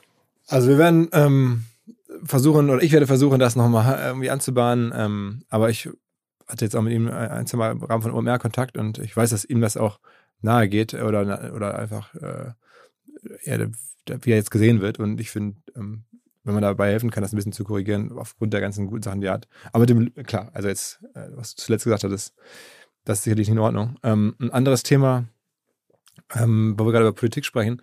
Äh, ich hatte ja auch mal den, den Robert Habeck hier im Podcast und sehe jetzt die Erfolge der Grünen in der Regierung. Ähm, trotzdem, man weiß ja von dir auch, das ist ja auch schon ein paar Mal gesagt, dass du den Grünen nahestehst. Ähm, gleichzeitig äh, ist, sieht doch eigentlich die Digitalszene das Thema Atomkraft mittlerweile anders als die Grünen. Also äh, ist das nicht ein Problem auf Dauer? Das ist irgendwie so eine große zentrale auch Technologiefrage wie Atomkraft, wo eigentlich ganz viele sagen, äh, aus dem Silicon Valley, Elon Musk, Bill Gates sowieso, aber alle sagen, okay, ohne Atomkraft als zumindest Zwischenlösung äh, wird es nicht gehen. Und das in Deutschland bei den Grünen eigentlich dogmatisch nicht, nicht mehr diskutabel ist. Ja, also ich will vielleicht vorab schicken, so ich, ich bin gar kein ideologischer Grünwähler oder so. Ne? Ich habe jahrelang selber die FDP gewählt, äh, zum Beispiel. Also, aber ich habe irgendwann aus Rationalität beschlossen, dass sozusagen das eins der größten Probleme, die wir haben, der Klimawandel ist. Ähm, und dass das Modell von Wirtschaft, äh, sozusagen, was wir bisher gemacht haben, eigentlich eben nicht nachhaltig war. Also das ist eigentlich irgendwie dem ins Kinderzimmer deiner Kinder laufen, das Geld klauen und zu sagen, ich bin geiler Investor. So, das ist, was wir irgendwie gemacht haben. Also äh, wir haben die, die Ressourcen, die wir dem Planeten klauen, nicht in die Rechnung mit einbezogen und sagen, die Output-Faktoren, die negativen, also ex negative Externalitäten wie Verschmutzung und so weiter, haben wir nicht einbe äh, mit einbezogen in die Rechnung.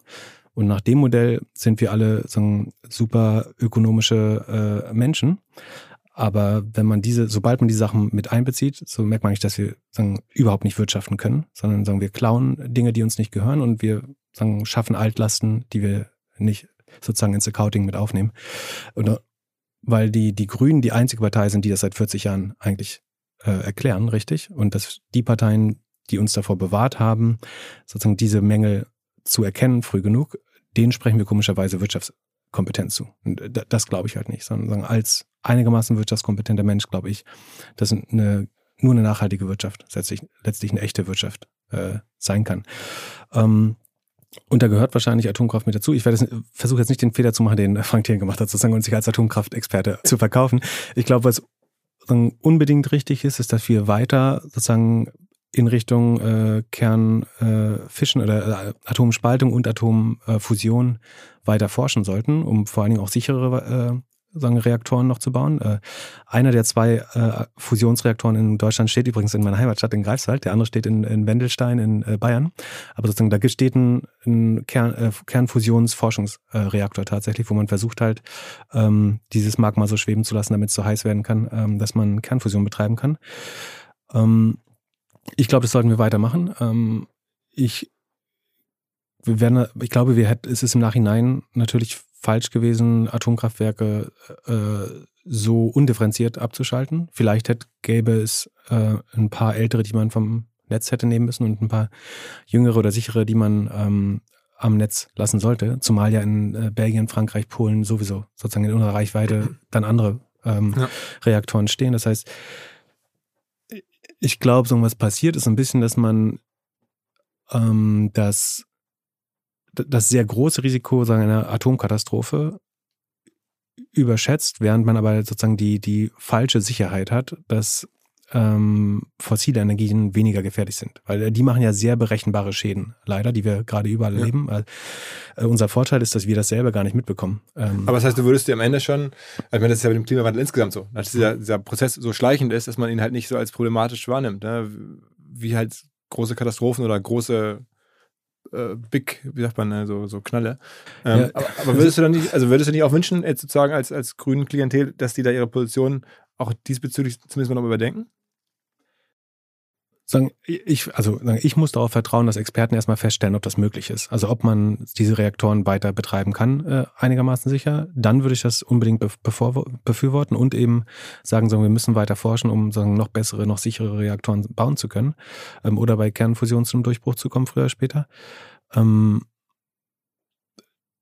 insofern so, sollten wir es überdenken, ja. Und man muss, wir haben natürlich auch nochmal einen ganz neuen Aspekt neben dem Klimawandel, nämlich Sicherheitspolitik jetzt, ähm, wo wir sehen, dass wir Russland nicht effektiv sanktionieren können, weil wir halt abhängig sind von den fossilen ähm, äh, Rohstoffen äh, oder fossilen Energien äh, aus Russland. Ähm, von daher war das im Nachhinein natürlich schon ein Fehler, das zu machen, glaube ich. Ja.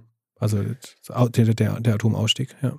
Aber ich glaube, dass man langfristig einen Großteil der Energie tatsächlich auch aus Sonnenenergie äh, gewinnen kann. Ähm, wenn wir auch da sozusagen weiter forschen, mehr Fortschritte machen, eventuell Wasserstoff als Speichermedium noch effizienter hinbekommen äh, oder andere Speichertechnologien. Ähm.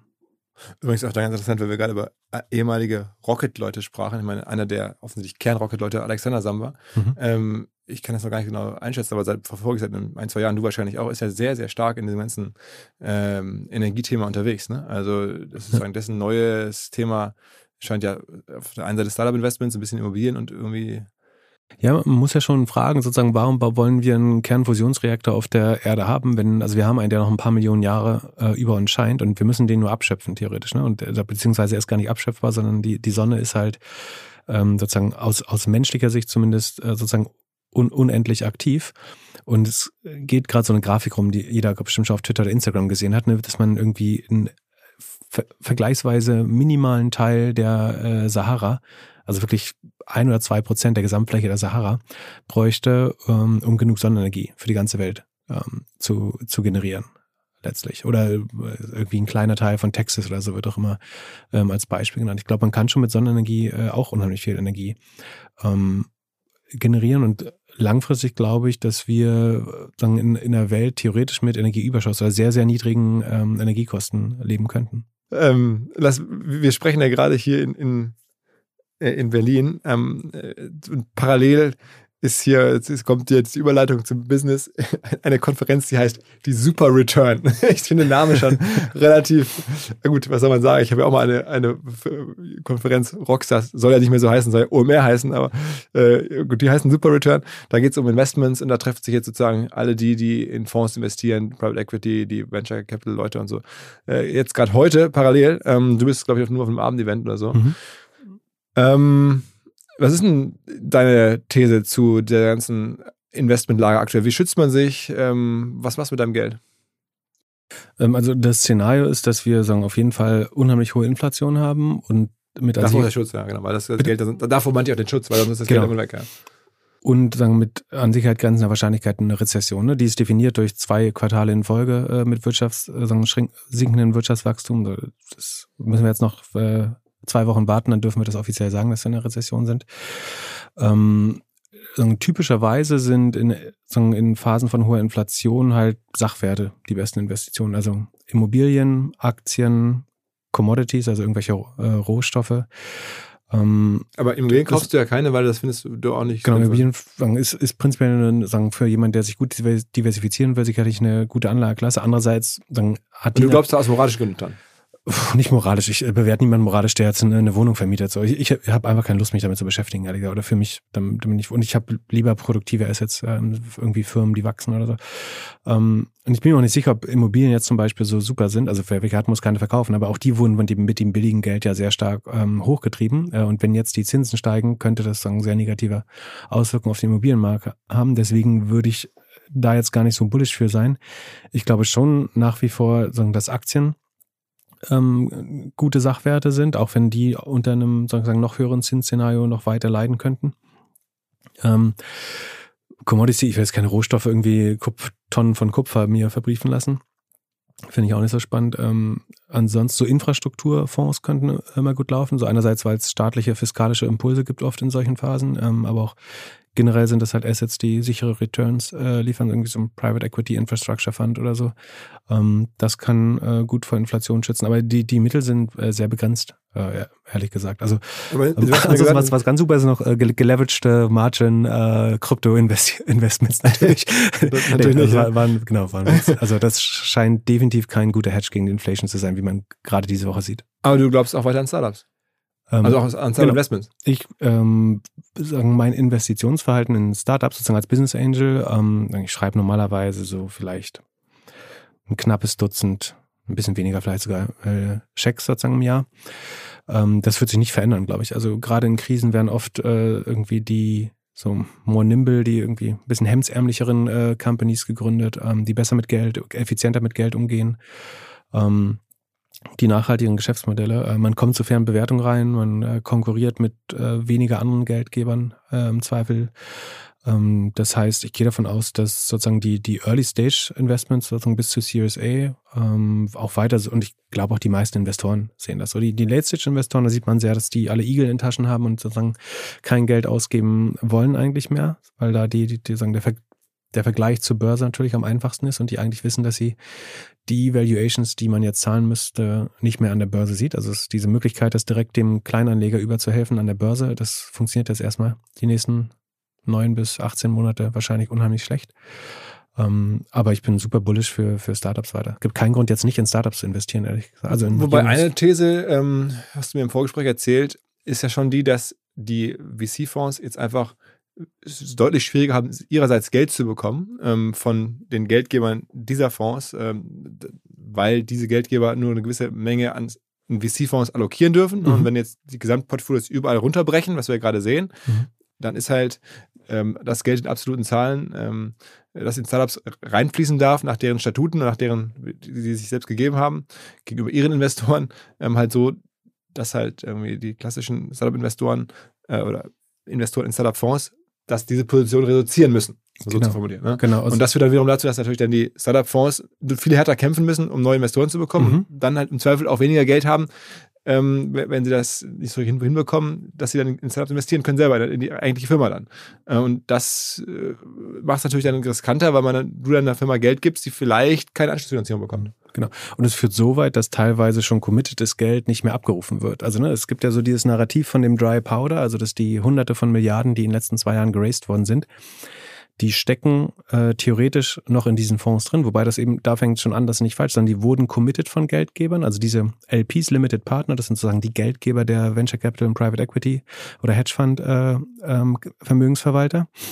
Und die haben tatsächlich so eine typische Allokation, dass sie zum Beispiel sagen, sie dürfen irgendwie maximal ähm, 50 Prozent in Public Markets, also börsennotierte Unternehmen machen oder ETFs, dann dürfen sie vielleicht 20, 30 Prozent in Private Equity machen und 10, 15 Prozent in, in Venture oder so. Das haben sie ihren Investoren versprochen. Ne? Deswegen ist genau, das sind, dran halten. Ja. Das sind sehr konservative, teilweise Versicherungsunternehmen oder so eine Endowment Funds von also Stiftungen von ja. irgendwelchen, genau, so Pensionsfonds äh, aus Nordamerika und so. Das sind ja die typischen LPs oft. Ähm, und deswegen haben die ein Risikoprofil, was sie einhalten müssen. Und jetzt ist es so, dass vielleicht ein großer Teil, den sie in, in Public Markets investiert haben, jetzt relativ stark vielleicht 20, 30 Prozent an Wert verloren haben. Und dann verschiebt sich dieses ganze Gewicht und dann demnach dürfen sie dann sozusagen, müssen sie den Venture-Anteil fast runterfahren, auf jeden Fall nicht hochfahren, weit, noch also weiter. Absolut Geld, also prozentual bleibt er gleich, aber das ist dann halt einfach weniger Absolut Geld. Ne? bleibt er gleich, prozentual ja. wird, wird er größer sozusagen, ne? Also genau, das ist ein Problem für die. Also genau. das heißt, die, dadurch, dass halt der Gesamtfonds ja, genau äh, am Wert verliert, weil alles an Wert verliert. Und das ist im Jahr 2000 dann zum Beispiel, hat das so weit geführt, dass die, keine Ahnung, der, der Ontario's Teachers Pension Plan dann bei Sequoia oder bei Coastler oder Insight äh, oder Index Ventures anruft und sagt so, wir, we, we'd appreciate if you wouldn't call sozusagen die, die nächste Rate. Also sie, wir fänden es gut, wenn ihr die, die letzte Rate, also man committet dann, sagen wir mal, die committen in einem 4 Milliarden Fonds vielleicht ähm, 100 Millionen äh, als einen Geldgeber. Und äh, dann sagen sie, wenn die letzten 20 Prozent des Fonds nicht abruft, wäre es eigentlich auch ganz geil, weil ansonsten haben wir zu viel Exposure äh, also zu viel Ris Risiko in Venture in Startups. Aber das muss nochmal für alle klar zu machen, wenn so ein Fonds, so, ein, so eine Pensionskasse da jetzt 100 Milliarden investiert oder 100 Milliarden an der Management hat und wenn davon 3% in Startups fließen dürfen, also das ist halt irgendwie 3 Milliarden. Mhm. Ähm, aber wenn diese 100 Milliarden jetzt aufgrund von Wertverlusten an den Börsen zusammenschrumpfen auf nur noch 50 Milliarden, da sind halt 3% irgendwie, was sind es denn, 1,5 Milliarden. Mhm. Ähm, und das ist einfach viel weniger Geld. Das heißt, dass dann Startups fließen darf nur noch. Also das ist, ich habe es glaube ich gar nicht so ganz weil die, Börse, weil die Börse die Bewertung sozusagen am schnellsten korrigiert, während der der Venture-Markt, also sozusagen Private Investments in Venture äh, und Private Equity, ähm, die Bewertung halt viel langsamer anpasst. Ne? Da sieht man ja jetzt, wie alle, die jetzt wo wir letzten Tagen gehört haben, dass sie geraced haben. Die versuchen so mit, mit aller Gewalt keine Downround hinzubekommen. Ne? Also da wird dann eher an der Liquidation Preference und so, was du vorhin ganz am Anfang erklärt hast, gearbeitet, ähm, damit Investoren neue Garantierenditen äh, bekommen. Aber man versucht sozusagen, dass diese Startups nicht abgeschrieben werden müssen. Und dadurch behalten die halt so hohe Buchwerte in den Büchern und dann hat man zu viel Exposure. Ähm, und deswegen wird, werden wir wahrscheinlich ein, vielleicht nicht ein Großteil, aber wahrscheinlich irgendwie ein Viertel oder 20 Prozent dieses geracten Geldes vielleicht niemals in Startups äh, investiert sehen. Können wir, was ja, wir sprachen ja gerade darüber, ob du weiter an, an Startup Investments glaubst, schon dagegen spricht, ne? weil dann halt in, da dann vielleicht demnächst mal wirklich Geld im Markt fehlen könnte für junge Firmen. Genau, also bei, bei den Maßstäben ist es wahrscheinlich eher so das Late-Stage-Geld, äh, was wieder fehlen wird. Ähm, dass deswegen jetzt jemand nicht ähm, da zwei Millionen in irgendeine Seed-Runde steckt oder so oder Series A, ähm, glaube ich eher nicht. Wobei daraus ergeben sich auch immer weitere Verpflichtungen, ne? dann zum Beispiel sogenanntes Pro-Rata-Investment zu machen. Also wenn ich irgendwie 20 Prozent einer Company allein kaufe, dann muss ich in der nächsten Runde ähm, dann auch wieder sozusagen meinen Verwässerungsschutz dazu kaufen. Ähm, es wird als Signaling auch einfach erwartet, sonst heißt es, der Investor hat schon kalte Füße bekommen.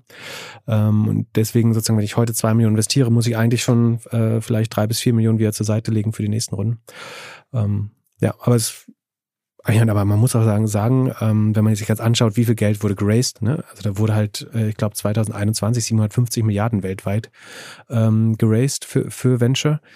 Ähm, das war so viel wie in den anderen drei Jahren davor. Oder in, sagen, wenn man ein bisschen weiter zurückguckt, wäre das der äh, wäre wär, hätte es drei bis vier Jahre gedauert, so viel Geld zu raisen. Ähm, von daher ist jetzt auch nicht schlimm, wenn das nicht 100% deployed wird. Es, es wurden ja auch einfach, es wurde ja viel auch unnötiges Geld einfach oder sehr, in, sehr ineffizient im Markt. Also ich kann nur sagen, ich war ja gerade hier im Zug äh, Hamburg-Berlin im ja. Wortbistro ja. und da waren halt diese oder einige Super Return-Besucher, äh, also Investoren und, und Money Manager aus Hamburg, die hier rübergefahren sind und äh, da gab es so ein Gespräch und äh, die waren alles andere als besorgt. Also das war ähm, konträr zu dem, was man sonst so hört. Die waren so, ja, das ist jetzt eine Delle und das ist jetzt auch super hochgelaufen. Das normalisiert sich jetzt alles so ein bisschen. Da war so die Stimmung relativ okay. Ganz anders, als man das so denkt, wenn man gerade irgendwie die Kryptonachrichten liest oder so. Naja, lass uns noch ganz kurz einen, einen Exit streifen, wo wir gerade über Startups sprechen. Ähm, den ich interessant finde, weil der David Fischer von High Snobiety, glaube ich, auch schon ein, zwei Mal hier im Podcast war. Mhm. Du kennst ihn, glaube ich, auch, ähm, High Snobiety. Ähm, äh, ja, eine super aus Deutschland kommende Medienmarke der neuen Generation. Ähm, und die haben jetzt verkauft an Zalando. Man konnte lesen, 60 Millionen Umsatz machen die. Da war, glaube ich, eine VC eingestiegen vor zwei, drei Jahren so. Ähm, aber der David hat es ganz lange selber bootstrapped aufgebaut. Und jetzt ist es verkauft an Zalando. Also ich war fast ein bisschen enttäuscht. Du? Ja, ich finde schon. Du weißt den Kaufpreis nicht genau. Genau, ja genau. Also davon wäre es natürlich auch abhängig. Aber prinzipiell finde ich es immer schade, wenn Sachen, die äh, gut laufen und ich glaube, es war relativ klar profitabel. Ne? Also wenn es gerade wenn es gebootstrapped Man könnte irgendwo spekulieren und lesen, dass sie ja. so 800.000, eine Million Ergebnisse haben. Ja. Genau. Und waren aber auch im super Wachstumsmodus immer. Ne? Also haben wahrscheinlich viel reinvestiert und hätten ja, auch mehr Geld abschöpfen können vielleicht. Ähm, musst du mir vielleicht sagen, als Brand-Marketing-Mensch mal erklären, sagen, wo, wo der der Match ist. Ich habe das Gefühl, das ist so ein bisschen eine Verjüngungskur oder so ein, äh, so ein Bling-Bling an Zalando äh, auch. Also ästhetisch ist High Snobiety sozusagen das Nonplusultra der Fashion-Szene, würde ich wahrscheinlich sagen. Ähm, vom Umsatz her sind, also 60 Millionen ist halt unter 1% vom Zalando-Umsatz. Ne? Also es, Zalando kämpft schon. Also ich, ich glaube schon, dass sie es spannend finden, gerade neuen Umsatz hinzuzukaufen, ne? weil die haben letztes Quartal, glaube ich, GMV minus anderthalb Prozent, Revenue ganz knapp gesteigert, wenn ich mich nicht irre. Also kämpfen wirklich überhaupt die schwarze Null beim Umsatzwachstum zu halten, weil die Vergleichswerte aus dem Vorjahr äh, so stark sind und weil der E-Commerce-Markt insgesamt gerade rezessiv ist schon. Ne? Also gibt es so ein Salesforce-Studie, wo man sieht, dass äh, E-Commerce wahrscheinlich 16 Prozent unterm Vorjahr liegt. Das heißt, wer jetzt nicht wächst, gewinnt Marktanteile eigentlich. Aber insgesamt ist das dann doch schon sozusagen eine sehr kleine Beteiligung. Deswegen ist die Frage, kauft man sich da irgendwie das kreative Talent oder ist das so eine Art Verjüngungstür? Was denkst du? Ich glaube, es könnte ein Weg auch in den Luxusbereich sein. Mhm. Also das, Zalando darüber den Weg hat, irgendwie auch andere Marken anzusprechen, auf der Supplier-Seite noch mehr Kredibilität zu haben im ganzen Luxussegment. Das kann ja David oder das kann Heiß Nobiety auf jeden Fall äh, mhm. verschaffen ähm, da nochmal neue Käufergeschichten zu erschließen. Am Ende sehen wir das ja jetzt häufiger, haben wir auch schon bei OMR, ich glaube, letztes oder vorletztes Jahr habe ich es in einer Präsentation auch drin gehabt mit meiner State of the Internet-Geschichte da, wo ich, wo ich gezeigt habe, oder mit dem, meiner Kollegin und ich zusammen da recherchiert haben, wie viele äh, Händler oder äh, Wettspielanbieter, was es alles so gab, jetzt Medienmarken dazu kaufen, weil sie das am Ende als Marketingausgabe sehen und sagen, okay, mhm. wenn jetzt Zalando, sagen wir mal, die haben jetzt Umsatzmultiple von 1 halte ich nicht für unrealistisch. Für die 60 Millionen Umsatz haben wir jetzt vielleicht 60 Millionen bezahlt. Wie viel Marketinggeld ist das? Wann hat sich das über Marketingausgaben wieder amortisiert? Da würde ich sagen, das kann man wahrscheinlich rechnen, wenn man an neue Zielgruppen rankommt, also etwas hochwertigere, teure Zielgruppen. Ähm, und was, was muss man sonst ausgeben, um die über Marketing zu erreichen? Dann bist du in den Dimensionen, in denen das Land unterwegs ist, relativ schnell bei vielleicht 60 Millionen Marketinggeld. Ja. Und dann macht das schon Sinn, weil dann hast du quasi dir deine eigene Marketingplattform gekauft, eine Medienplattform, die dir selber gehört, die dann für dich quasi wirbt und musst es nicht mehr an Dritte bei Fernsehwerbung oder in irgendwelchen Luxuskatalogen äh, ausgeben. Und da sind die TKPs ja gerade im Luxusbereich, also heißt nur Umfeld, sehr hoch. Deswegen glaube ich, so aus so einer Medien- ähm, Plattformen besitzen, um als Marketing äh, genutzt zu werden für Zalando, könnte Sinn machen. Es könnte über die Zielgruppen Sinn machen. Ich finde den Take mit sozusagen als Luxusplattform äh, schon auch nochmal gut. Und das ist ihnen ja nie gelungen. Sie hatten mal Zalando Black oder Premium oder wie hieß das? Es gab es mal, ne? Es gab Lounge sozusagen als Budget und äh, es gab, glaube ich, sie haben mal so einen Premium-Versuch gemacht. Ähm, und äh, die normale Premium-Marke sagen, will natürlich auf keinen Fall auf Zalando erscheinen. Ja, das ist vollkommen klar. Was mir bislang überhaupt gar nicht klar war, ist, jeder Hersteller von Produkten jeglicher Art kann ein Volksprodukt sein in Kooperation mit der Bild. Das ist insofern natürlich spannend, weil die Bild eine Wahnsinnsreichweite hat, fast 50 Prozent der deutschsprachigen Bevölkerung erreicht und halt dieses Label Volksprodukt vergibt an Partner. Seit 21 Jahren machen sie das. Mittlerweile gibt es 220 verschiedene Volksprodukte und es werden weitere gesucht. Es gab schon Zahnbürsten, Volksakkus, aber auf der Website habe ich gesehen, sie suchen zum Beispiel einen Partner für eine Volkszahnzusatzversicherung oder für eine Volkspizza oder für einen Volksstaubsauger. Also, wer solche Produkte herstellt und auch in größerer Kapazität produzieren könnte, denn erfahrungsgemäß spricht der Verkauf nach einer solchen Kampagne ziemlich an, wendet euch bitte an den Vermarkter der Bild. Die Firma heißt Media Impact. Und Media Impact sagt übrigens auch, dass 80% derjenigen, die schon mal eine Kampagne in dem Bereich gebucht haben, das wieder tun. Wer jetzt hier erstmals von dieser Möglichkeit gehört hat, bekommt auf seine erste Buchung auch ein Media-Bruttovolumen von 220.000 Euro on top. Wendet euch dazu bitte direkt an Media Impact ein Wort www.de slash Bild slash Volks-Produkt und erwähnt einfach im Gespräch mit den Ansprechpartnern und Ansprechpartnern dort, dass ihr über OMR kommt und dann gibt es diesen Zuschlag. Zurück zum Podcast. Wir haben ja auch versucht, einmal die Bread and Butter, diese Modemesse mhm. dazu zu nehmen. Also ich finde Zalando schon interessant, dass sie versuchen, also macht zu bauen. viel Bewegtbild zum Beispiel schon? Also können die zum Beispiel so Live-Shopping äh, bauen oder sowas? Oder so ich glaube, da würden sie nicht helfen können. Auch Live-Shopping ist, glaube ich, in, der, in, dem Segment auch nicht, würde ich jetzt tippen, nicht das oder Thema. Aber zum Beispiel haben sie vor kurzem ähm, eine Dokumentation gemacht. Ne, mhm. über, äh, so Marketing Solutions für, für Luxury Brands kannst du natürlich auch absolut. anbauen. Da, da, genau. Das heißt zum Beispiel, macht ja sehr viel Agenturumsatz. Ja ähm, dass sie da auch helfen können. Ja. Ich finde, es passt schon zu dem So eine äh, Boutique, Plattform Boutique-Werbeagentur für. also mhm. von also Zalando sagt ja immer, sie wollen eine Plattform sein und ähm, da ist Content, da ist Agenturleistung mit dabei.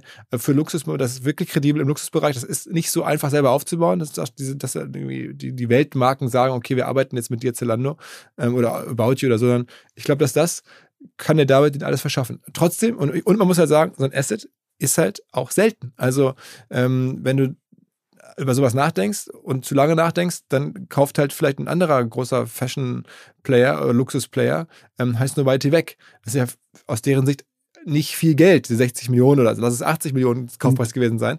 Und da musst du, glaube ich, schon auch handeln. Ich hätte nur gedacht, deswegen habe ich gerade enttäuscht gesagt, gar nicht so sehr aus der Landesicht, da finde ich das nachvollziehbar gerade erklärt. Ich finde es, ich hätte mir gewünscht, dass das äh, heißt Nobiety so als als Medienfirma noch, noch viel weiterkommt. Ich meine, ich sehe mich ja so ein bisschen äh, die als Vorbild so, ne? In OMR wollen wir auch so ein bisschen Standalone, so eine Medienmarke bauen irgendwo. Ähm, und dass jetzt jemand, wo ich dachte, ich reite mit dem gemeinsam, äh, dass, dass der jetzt sozusagen in einer anderen Herde reitet, das finde ich ein bisschen schade. Aber äh, David Und, jetzt, ne? und, und glaubst du, die, die Commerce-Plattformen so, sollten mehr Medien kaufen oder sollten die Medien mehr in Commerce gehen? Ich glaube, das Ich- geht ich- gar nicht mehr anders. Also ich meine, das Geld ist bei den Commerce-Plattformen äh, und du siehst ja, was Zalando wert ist und was die dann, wie, wie locker die so einen heißen Nobiety scheinbar einfach verschlucken können ähm, oder da einstellen muss können. Chrono24 als nächstes Jahr Houdinki kaufen eigentlich. Sowas, oder? ja, hundertprozentig. Ich würde mir wetten, die Gespräche gibt's. Ähm, Das ist, glaube ich, übrigens kein guter Inflationsschutz. Also man sieht jetzt die Uhrenpreise, dass die auch wieder runter. Äh, bei Rolex gehen. und so, ne? genau, das war ja zwischendurch, es waren, wurden ja auch alternative Investments sozusagen ein großer Trend, so Kunst, Uhren und so weiter. Da sieht es jetzt aber zum Beispiel auch so aus, wenn das sehr vom, vom billigen Geld äh, getrieben Auch, war. oder von Kryptogeld. Genau, genau. Und ähm, da scheint sozusagen sich auch eher zu normalisieren äh, wieder. Also es scheint auch keinen wirklichen Inflationsschutz. Wobei ich Schutz das zu Gefühl habe, also ich bin jetzt ja, wir sind ja beide IBC-Fans.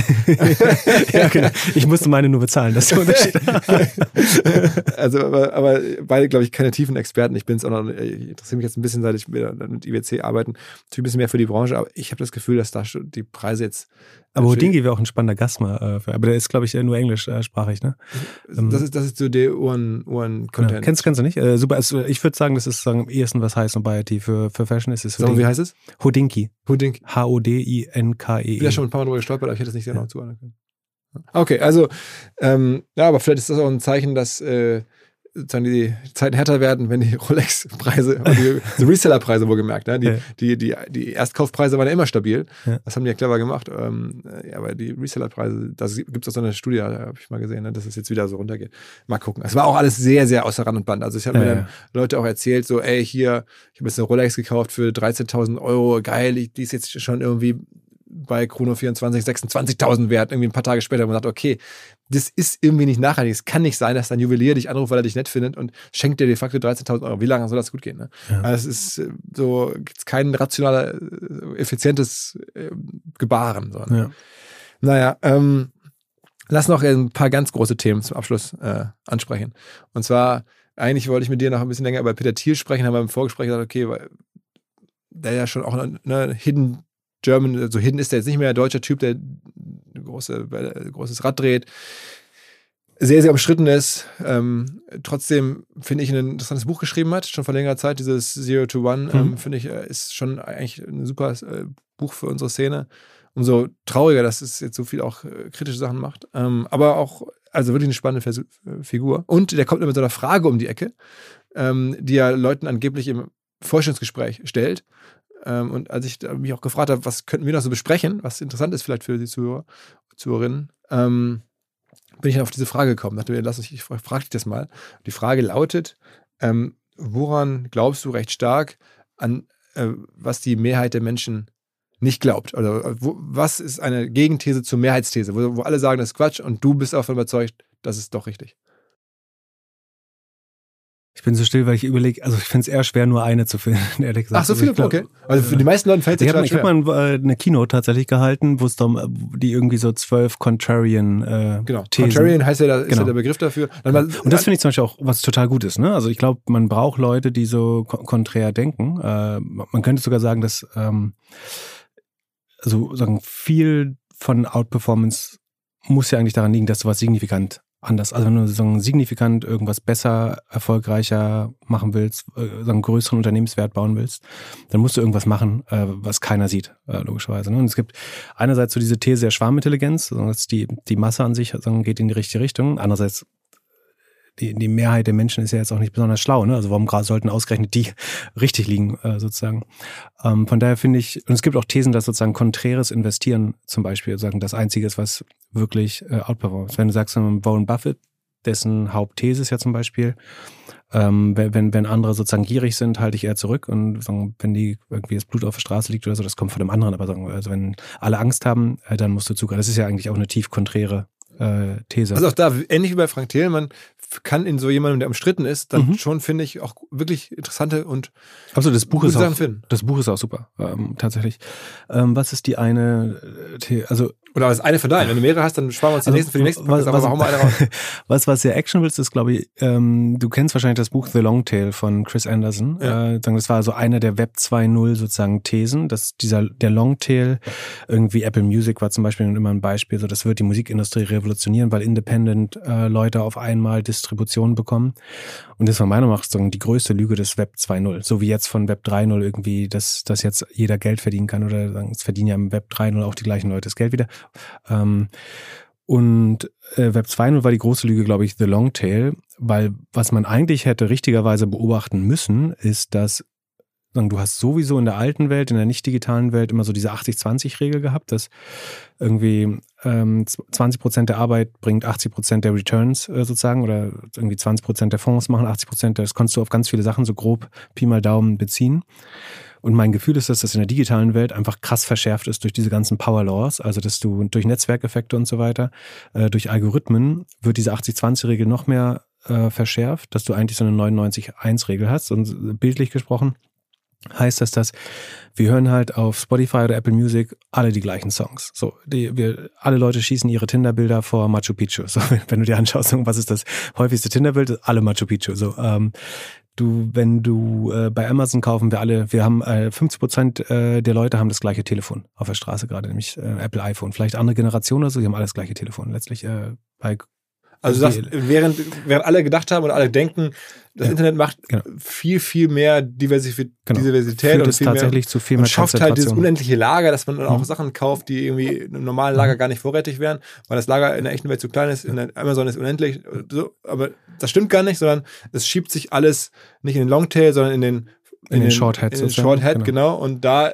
sind dann alle gleich. Also eigentlich ist das eine Lüge, dass das Internet Longtail ist, sondern es ist einfach Shorthead. Aber es, es gibt den Longtail natürlich und der wird prinzipiell zugänglicher, aber Algorithmen und Netzwerkeffekte verschieben sozusagen die Aufmerksamkeit der Nutzer dann doch wieder ähm, so, dass irgendwie der, der Average Joe hat 200 oder 150 Follower auf Instagram und dann haben andere Leute aber 26 äh, okay, Millionen. Okay, geile, geile Antwort. Geile Antwort. Hast, du noch, hast du noch eine zweite Antwort? Also äh, noch die Implikation für Marketing, die wirklich spannend ist, ist, dass wenn man sich zum Beispiel die Keyword-Verteilung für eine Webseite anschaut, für, für sei es ein Ad-Account oder organische Keywords oder aber den Landing-Page-Report mal sieht, und dann die Verteilungsfunktion der Klicks oder Umsätze darauf packt, dann sieht man in der Regel nicht mal mehr eine Kurve, sondern man sieht ganz am Anfang sozusagen einen steilen Graph auf den ersten drei bis, bis keine Ahnung, drei bis zwölf oder 15 Seiten ist fast 100 Prozent des Umsatzes und der ganze Rest äh, ist als Landingpage in der Regel vollkommen unnütz. Und sich sozusagen daraus die, die Lektion zu ziehen, ähm, sich hauptsächlich mit diesen Webseiten äh, und diesen Unterseiten und Produkten zu beschäftigen, äh, macht in der Regel, also da ist der Impact auf den tatsächlichen Revenue in der Regel viel größer. Bei Idealo haben zum Beispiel immer fünf Produkte äh, fast alle Umsätze gemacht. Irgendwie die großen Spielekonsolen, das aktuelle äh, Samsung und Apple-Handy machen äh, eine zweistellige Anzahl des Umsatzes. War zumindest äh, früher, früher so. Und das hast du eigentlich überall im Internet. Bei jeder Reiseplattform, bei Menschen neigen dazu, das zu machen, was alle anderen Menschen auch machen. Ähm, genau. Ähm, Und noch eine zweite Antwort? Ähm, eine zweite, was ist noch konträr? Ähm, mal gucken. Ähm, ich überlege gerade, was ich damals in der, in der, in der Prise geschrieben hat. Ähm, ich finde, äh, was auch sehr unpopulär ist, glaube ich, ist, ich finde uh, The Lean Startup Approach kompletten Bullshit, ehrlich gesagt. Also einerseits, weil ich nur in der Welt aufgewachsen bin, also ich bin jetzt nicht so unreflektiert, dass ich sagen würde, das ist kompletter Bullshit, sondern einerseits liegt es daran, dass sagen, bei Idealo haben wir immer so, also sagen, mein erster Job war schon 100% Lean oder Agile, oder wie man es immer nennen wollte. Ne? Sagen wir haben äh, uns irgendwie super ad hoc organisiert. Es gab keine großen Hierarchien, keine, keine Wasserfallcharts oder sowas. Das gab es halt alles nicht bei Ideal, deswegen kenne ich die alte Welt auch gar nicht so. Andererseits finde ich diese ständige Rumiterieren auch nicht zwangsläufig die, das, ich glaube, das ist ein gutes Arbeitssystem, um sozusagen auch die, die unfähigsten Menschen noch zu einem Output äh, zu bringen tatsächlich. Aber ich glaube, würdest du einen Steve Jobs oder Mark Zuckerberg oder Bill Gates oder so in den Raum packen und sagen, bau mal ein neues Produkt, dann würden die, glaube ich, nicht, äh, dann würden die, glaube ich, schon sehr auf dem Reißbrett anfangen und äh, hätten eine Vision da. Und die, die erfolgreichsten Produkte wurden halt nicht durch ständiges Testen und Iterieren gebaut, ähm, sondern dass jemand eine Vision hatte, gesagt hat, wir brauchen das und das ähm, das kennt noch niemand das Produkt, aber ich glaube, Leute wollen das. Also das iPhone als bestes Beispiel. Das war halt überhaupt nicht lean. Es war komplett fertig entwickelt, sozusagen, als es rauskam. Es musste bei Apple muss es perfekt sein, wenn es auf den Markt kommt.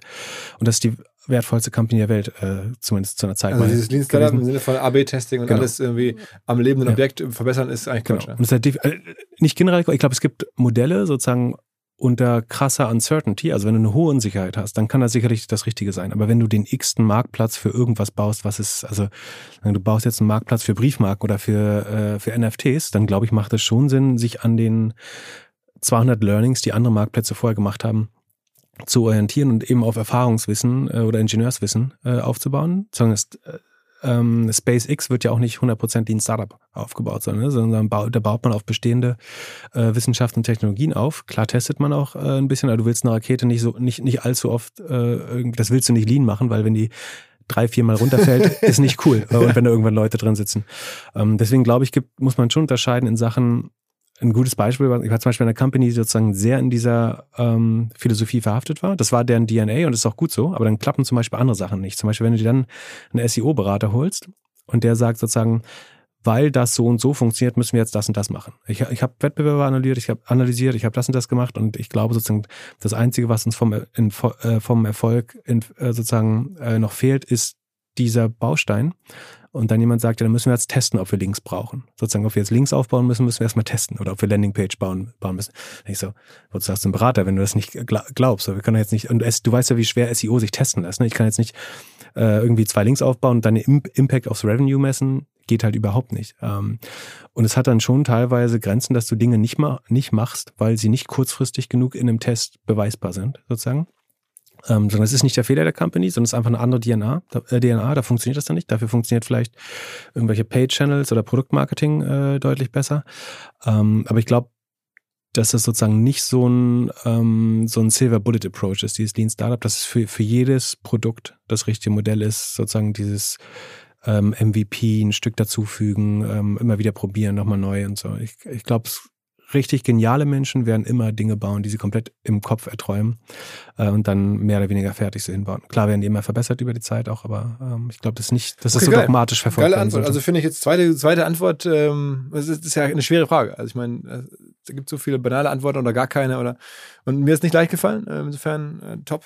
Ähm, dann kommen wir, weil du das. So ja, du bist ja auch nicht der Konträr, Konträr des, nee. Dann feierst du ja auch, dass du so nicht, nicht so konträr bist. Also, nee, ich, ich finde das schon interessant mit dem Konträr. Also ich, ja. du, du hast mich auch schon oft dafür kritisiert. Musst also wenn du nicht, nichts gefunden hast, musst du es mehr trainieren, glaube ich. dass ich, ja, vielleicht, vielleicht aber ich habe ja generell auch. Ähm, also, naja. Äh, Trainier dein konträres Gehen. Ich glaube, es könnte dir gut tun. ähm, ähm, wo wir gerade über schwere Fragen äh, sprechen, äh, ich habe jetzt eine absurde Frage noch zum Schluss. Irgendwie, also was heißt zum Schluss? Wir können ja lange drüber sprechen. Aber ähm, du diskutierst ja auch über Anlage und dann hast du dann, ich, ich sehe halt bei so vielen Leuten einen Wunsch, die Welt irgendwie besser zu machen ja, oder die Welt zu retten. Am Ende geht es ja irgendwie allen darum. Also äh, Frank Thelen äh, hat dann irgendwie mal gepostet, ist, er fände es auch bedenkenswert, irgendwie mal ein paar Jahre mit der Demokratie auszusetzen, weil dann Prozesse schneller ähm, entschieden werden können. Da hast du da gesagt, das, das ist, glaube ich, nicht so eine gute Idee. Ne? Genau, keine gute Idee. Aber sagen wir mal so, die, die Absicht war ja, irgendwie einen Vorschlag zu machen, wie man die Welt verbessern kann oder vielleicht sogar heutzutage muss man sagen retten kann, wenn das alles stimmt, was auf uns zukommt. Und dann am Ende äh, jeder auf ich habe hatte jetzt vor kurzem das, das stimmt. Also ja, das kann ich dir versichern, das stimmt, was da auf uns zukommt. Also ich genau. will das nicht in Frage stellen. Nee, bei Klimawandel, ich meine jetzt auch generell, also mhm. auch, auch, Krieg und, und, und, Inflation, was ja mhm. auch einfach wahnsinnig hart ist für viele. Mhm. Ähm, insofern, äh, ich will jetzt bloß nicht hier in die falsche Richtung, also das ist, ja. das ist, ja, glaube ich, auch schon dran. Ähm, So, aber wie, wie löst man es? Was macht man? Und es gibt dann, ja, jeder will dazu was beitragen. Ist ja erstmal gut. Und äh, dann, dann sind ein paar Positionen speziell, aber über alle Lager hinweg wollen ja eigentlich alle helfen. Ich war jetzt vor kurzem bei dem Johannes Boje von der, dem neuen Chefredakteur von der Bildzeitung. Mhm. Ähm, auch klar, auch das ist jetzt sicherlich ein bisschen anderes Lager, andere Sichten drauf. Aber allen ist klar, zumindest in Deutschland, glaube ich, was kommt und was ins, ins Haus steht. Und wie macht man es denn dann? Also ich meine, äh, auch bei mir, bei meine Kolleginnen und Kollegen der Firma, ich glaube, es ist wahnsinnig viel Interesse auch bei uns auf dem Event, was besser zu machen, irgendwie zu retten. Nur, ich glaube, es weiß keiner so richtig, wie man das genau machen kann. Und vor kurzem ging es mir selber, dachte ich mir, ey, jetzt bin ich 43 Jahre alt, jetzt habe ich so, eine, so, einen Post gelesen, wo irgendjemand sagte, lass doch einfach einführen, wenn jemand eine Milliarde Vermögen erarbeitet hat, dann hat er die Wirtschaft, dieses, dieses Business Game durchgespielt, hat gewonnen, äh, ist dann sozusagen in der Hall of Fame und ähm, dann alles andere darüber wird dann irgendwie umverteilt. Äh, Schluss. Da habe ich kurz drüber nachgedacht, okay, ich denke ja viel über Wirtschaft nach und auch so, das ist natürlich eigentlich absurd, aber irgendwie habe ich eine gewisse Sympathie dafür gehabt, äh, für diesen Gedanken und dachte mir, ja, why not eigentlich? Wie, wie macht man es denn, Pip? Ähm, also ich glaube, was äh, generell gut wäre, ist schon, wenn man sich sehr stark darauf einigt, dass sozusagen Wissenschaft auf Wissenschaft zu, basieren. So, dann hätten wir zum Beispiel das Klimaproblem deutlich, wenn wir da auf Wissenschaftler gehört hätten, hätten wir sagen, das deutlich früher lösen können. Sagen, wenn wir auf den breiten wissenschaftlichen Konsens gehört hätten, hätten wir das deutlich früher in Angriff genommen. Ne? Aber sagen, es gab sagen, von und das Problem Klimawandel kann man glaube ich nicht trennen von dem Problem Ungleichheit. Und ich glaube, das sind auch die zwei größten Probleme, die ich sehe. Also sagen, Klimawandel und äh, Gerechtigkeit oder Ungleichheit. Ähm, und das ist, glaube ich, allein deswegen nicht voneinander zu trennen, weil sozusagen die Mehrgewinne aus der Ausbeutung des Planeten sind halt bei ganz wenigen Menschen äh, gelaufen. Und die Kosten werden halt solidarisiert oder sogar von von ähm, nicht ganz wenigen, sondern ganz vielen Menschen, aber sozusagen Menschen, die die Vorteile gar nicht genossen haben, äh, getragen, nämlich irgendwo auf in Zonen, die in Zukunft entweder schon verwüstet sind oder bald verwüstet werden, äh, also verwüstet im Sinne von Wasserentzug äh, oder unter anderem Naturgewalten äh, leiden. Und ähm, diese teilweise einigermaßen perversen Vermögen, die jetzt irgendwie in 250 Milliarden, 300 Milliarden äh, gehen, vielleicht haben wir irgendwann ein, ein Trillionär, die entstehen unter anderem, glaube ich, dadurch, dass die, die Returns äh, aus der Ausbeutung des Planetens, zum Beispiel durch Konsum bei Amazon äh, oder so, ähm, bei ganz wenigen Playern äh, landen. So, deswegen würde ich das gar nicht trennen wollen. Ähm, muss man jetzt bei einer Million das abblasen? Eine Milliarde. Äh, bei einer Milliarde, ich glaube, wir brauchen schon ein relativ klar sozusagen ein progressives Steuersystem und was dann auch so faktisch so funktioniert. So, pro forma haben wir eins, aber dann gibt es halt trotzdem ganz viele Steuervorteile und Lücken, die äh, nur große äh, nutzen, sondern sei es bei Investments, sei es bei Abschreibung, Steuervorteilen ähm, und, und so weiter und so fort oder Familienstiftung. Und sagen, die, ein progressives Steuersystem erstmal durchzusetzen, ähm, hielt ich für unbedingt sinnvoll. Ähm, ich halte sozusagen die Erbschaftssteuer wirklich äh, durchsetzbar zu machen für sinnvoll oder zu erhöhen. Ähm, ich werde irgendwie 99 Prozent meines Vermögens sozusagen versuchen abzugeben äh, und irgendwie wohltätigen Zwecken äh, zu, zu schiffen. Und man sieht ja auch mehr und mehr Unternehmer äh, oder erfolgreiche Menschen, die das und Unternehmerinnen, die das äh, tun.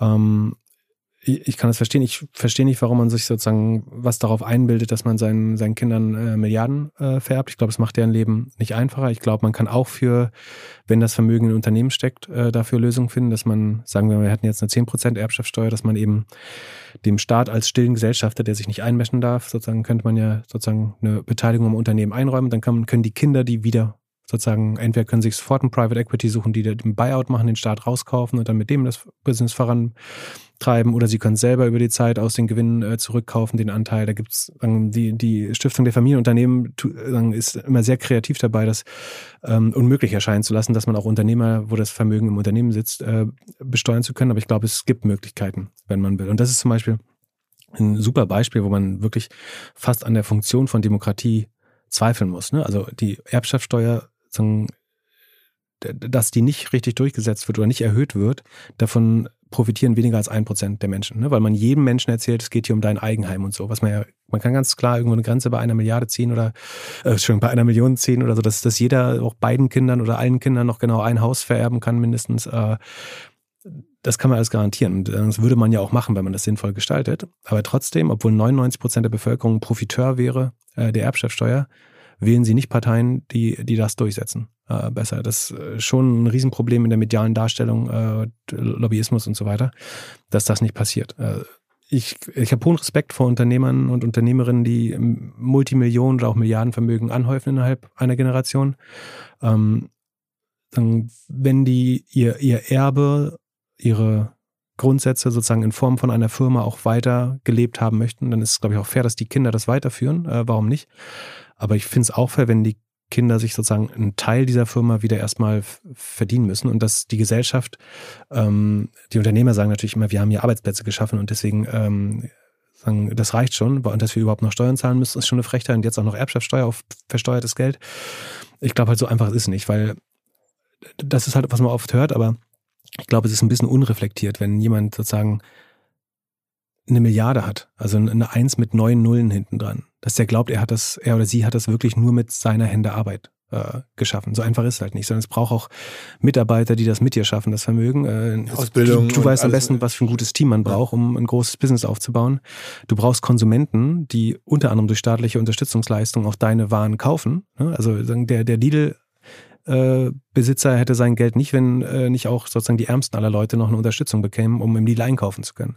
Ja, ich meine, wir müssen ja nicht reden über Polizei und Sicherheit und genau, genau, plus, genau, plus du hast Schulwesen, Gesundheitswesen, ähm, Infrastruktur, äh, Sicherheitsapparat.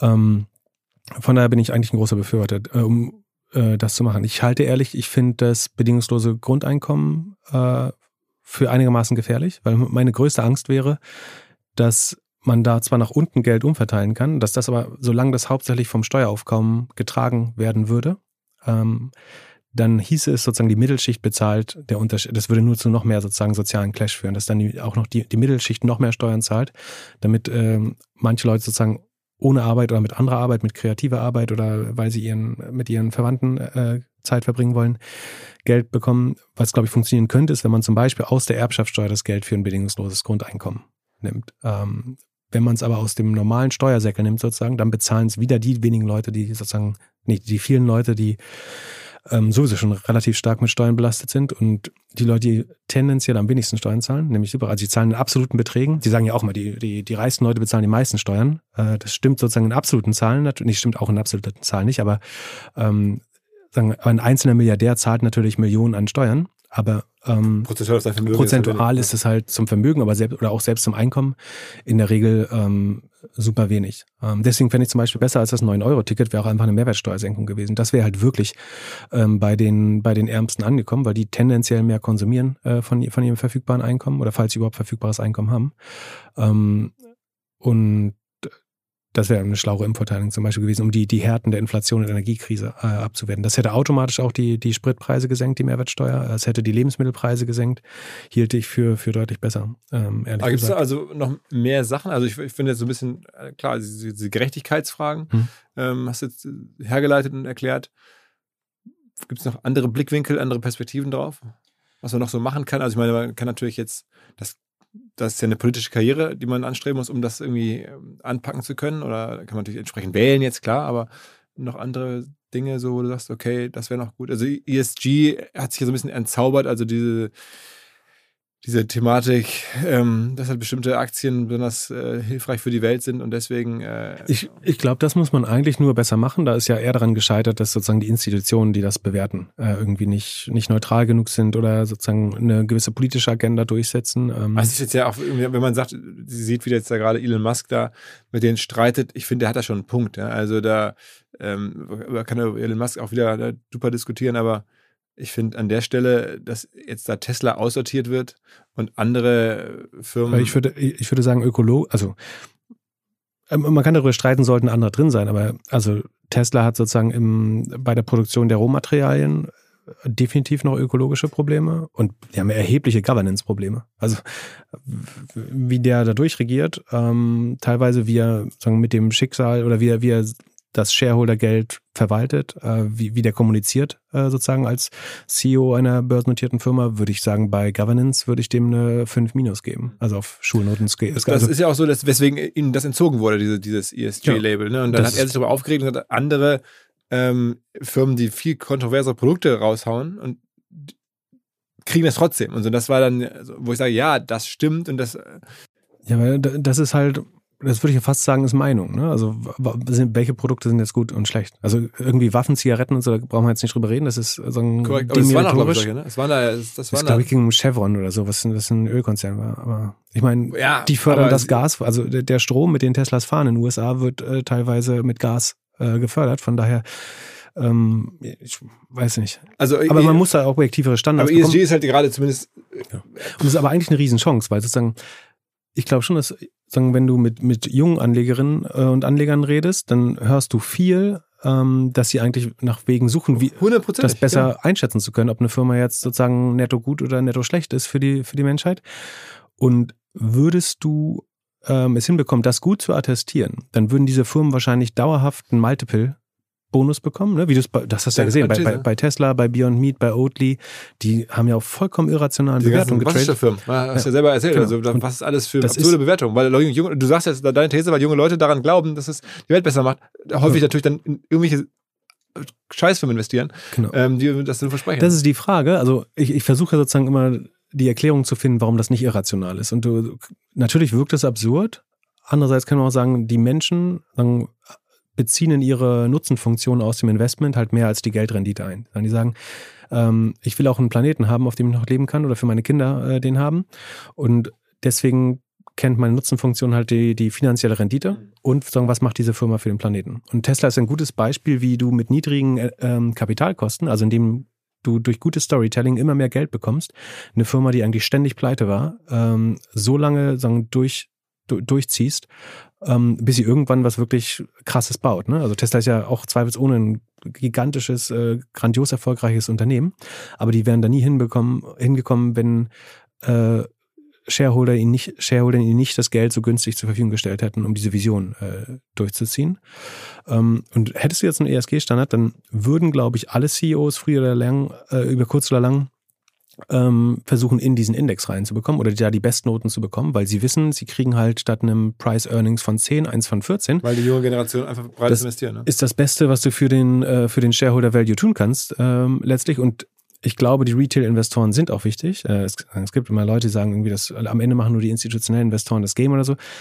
Ich glaube das ist nicht so. Also Retail-Investoren machen jetzt schon, glaube ich, zwischen 15 und 25 Prozent. Um, Also, und sonst macht Social Media. Also ich meine, ist ja die Frage, ob es das echte Geld dann ist, dass die Menschen da reingehen oder einfach die Reichweite, die Lautstärke und sagen, ey, was ihr da macht, ist nicht ESG und dass man dann Druck ausübt, ohne jetzt über das eigene Portemonnaie, weil man das nicht kann. Ne? Genau. Also dein Aufsichtsrat würde dir halt 100% klipp und klar sagen, wir wollen in zwei Jahren ESG sein, weil dann haben unsere Aber Shareholder da muss halt 40% ESG anders Prämie. funktionieren. Da muss es halt irgendwie noch, wie du schon sagst, von den. Genau. Es muss fair und vergleichbar und gerecht sein, vollkommen klar. Das ja. wäre okay. Also das heißt, wir haben jetzt so ein, also Gerechtigkeit im Steuersystem. Wir haben dann ESG identifiziert als. Und es würde auch viel, viel schneller funktionieren als Subvention oder sagen politisches Handeln. Ich glaube, diese, diese tatsächlichen ökonomischen Impulse würden ja viel schneller funktionieren, tatsächlich auch. Also das heißt, wir halten an ESG fest und sagen, das richtig gemacht, das von den richtigen glaubwürdig äh, sozusagen akkreditiert oder, oder dann äh, beurteilt.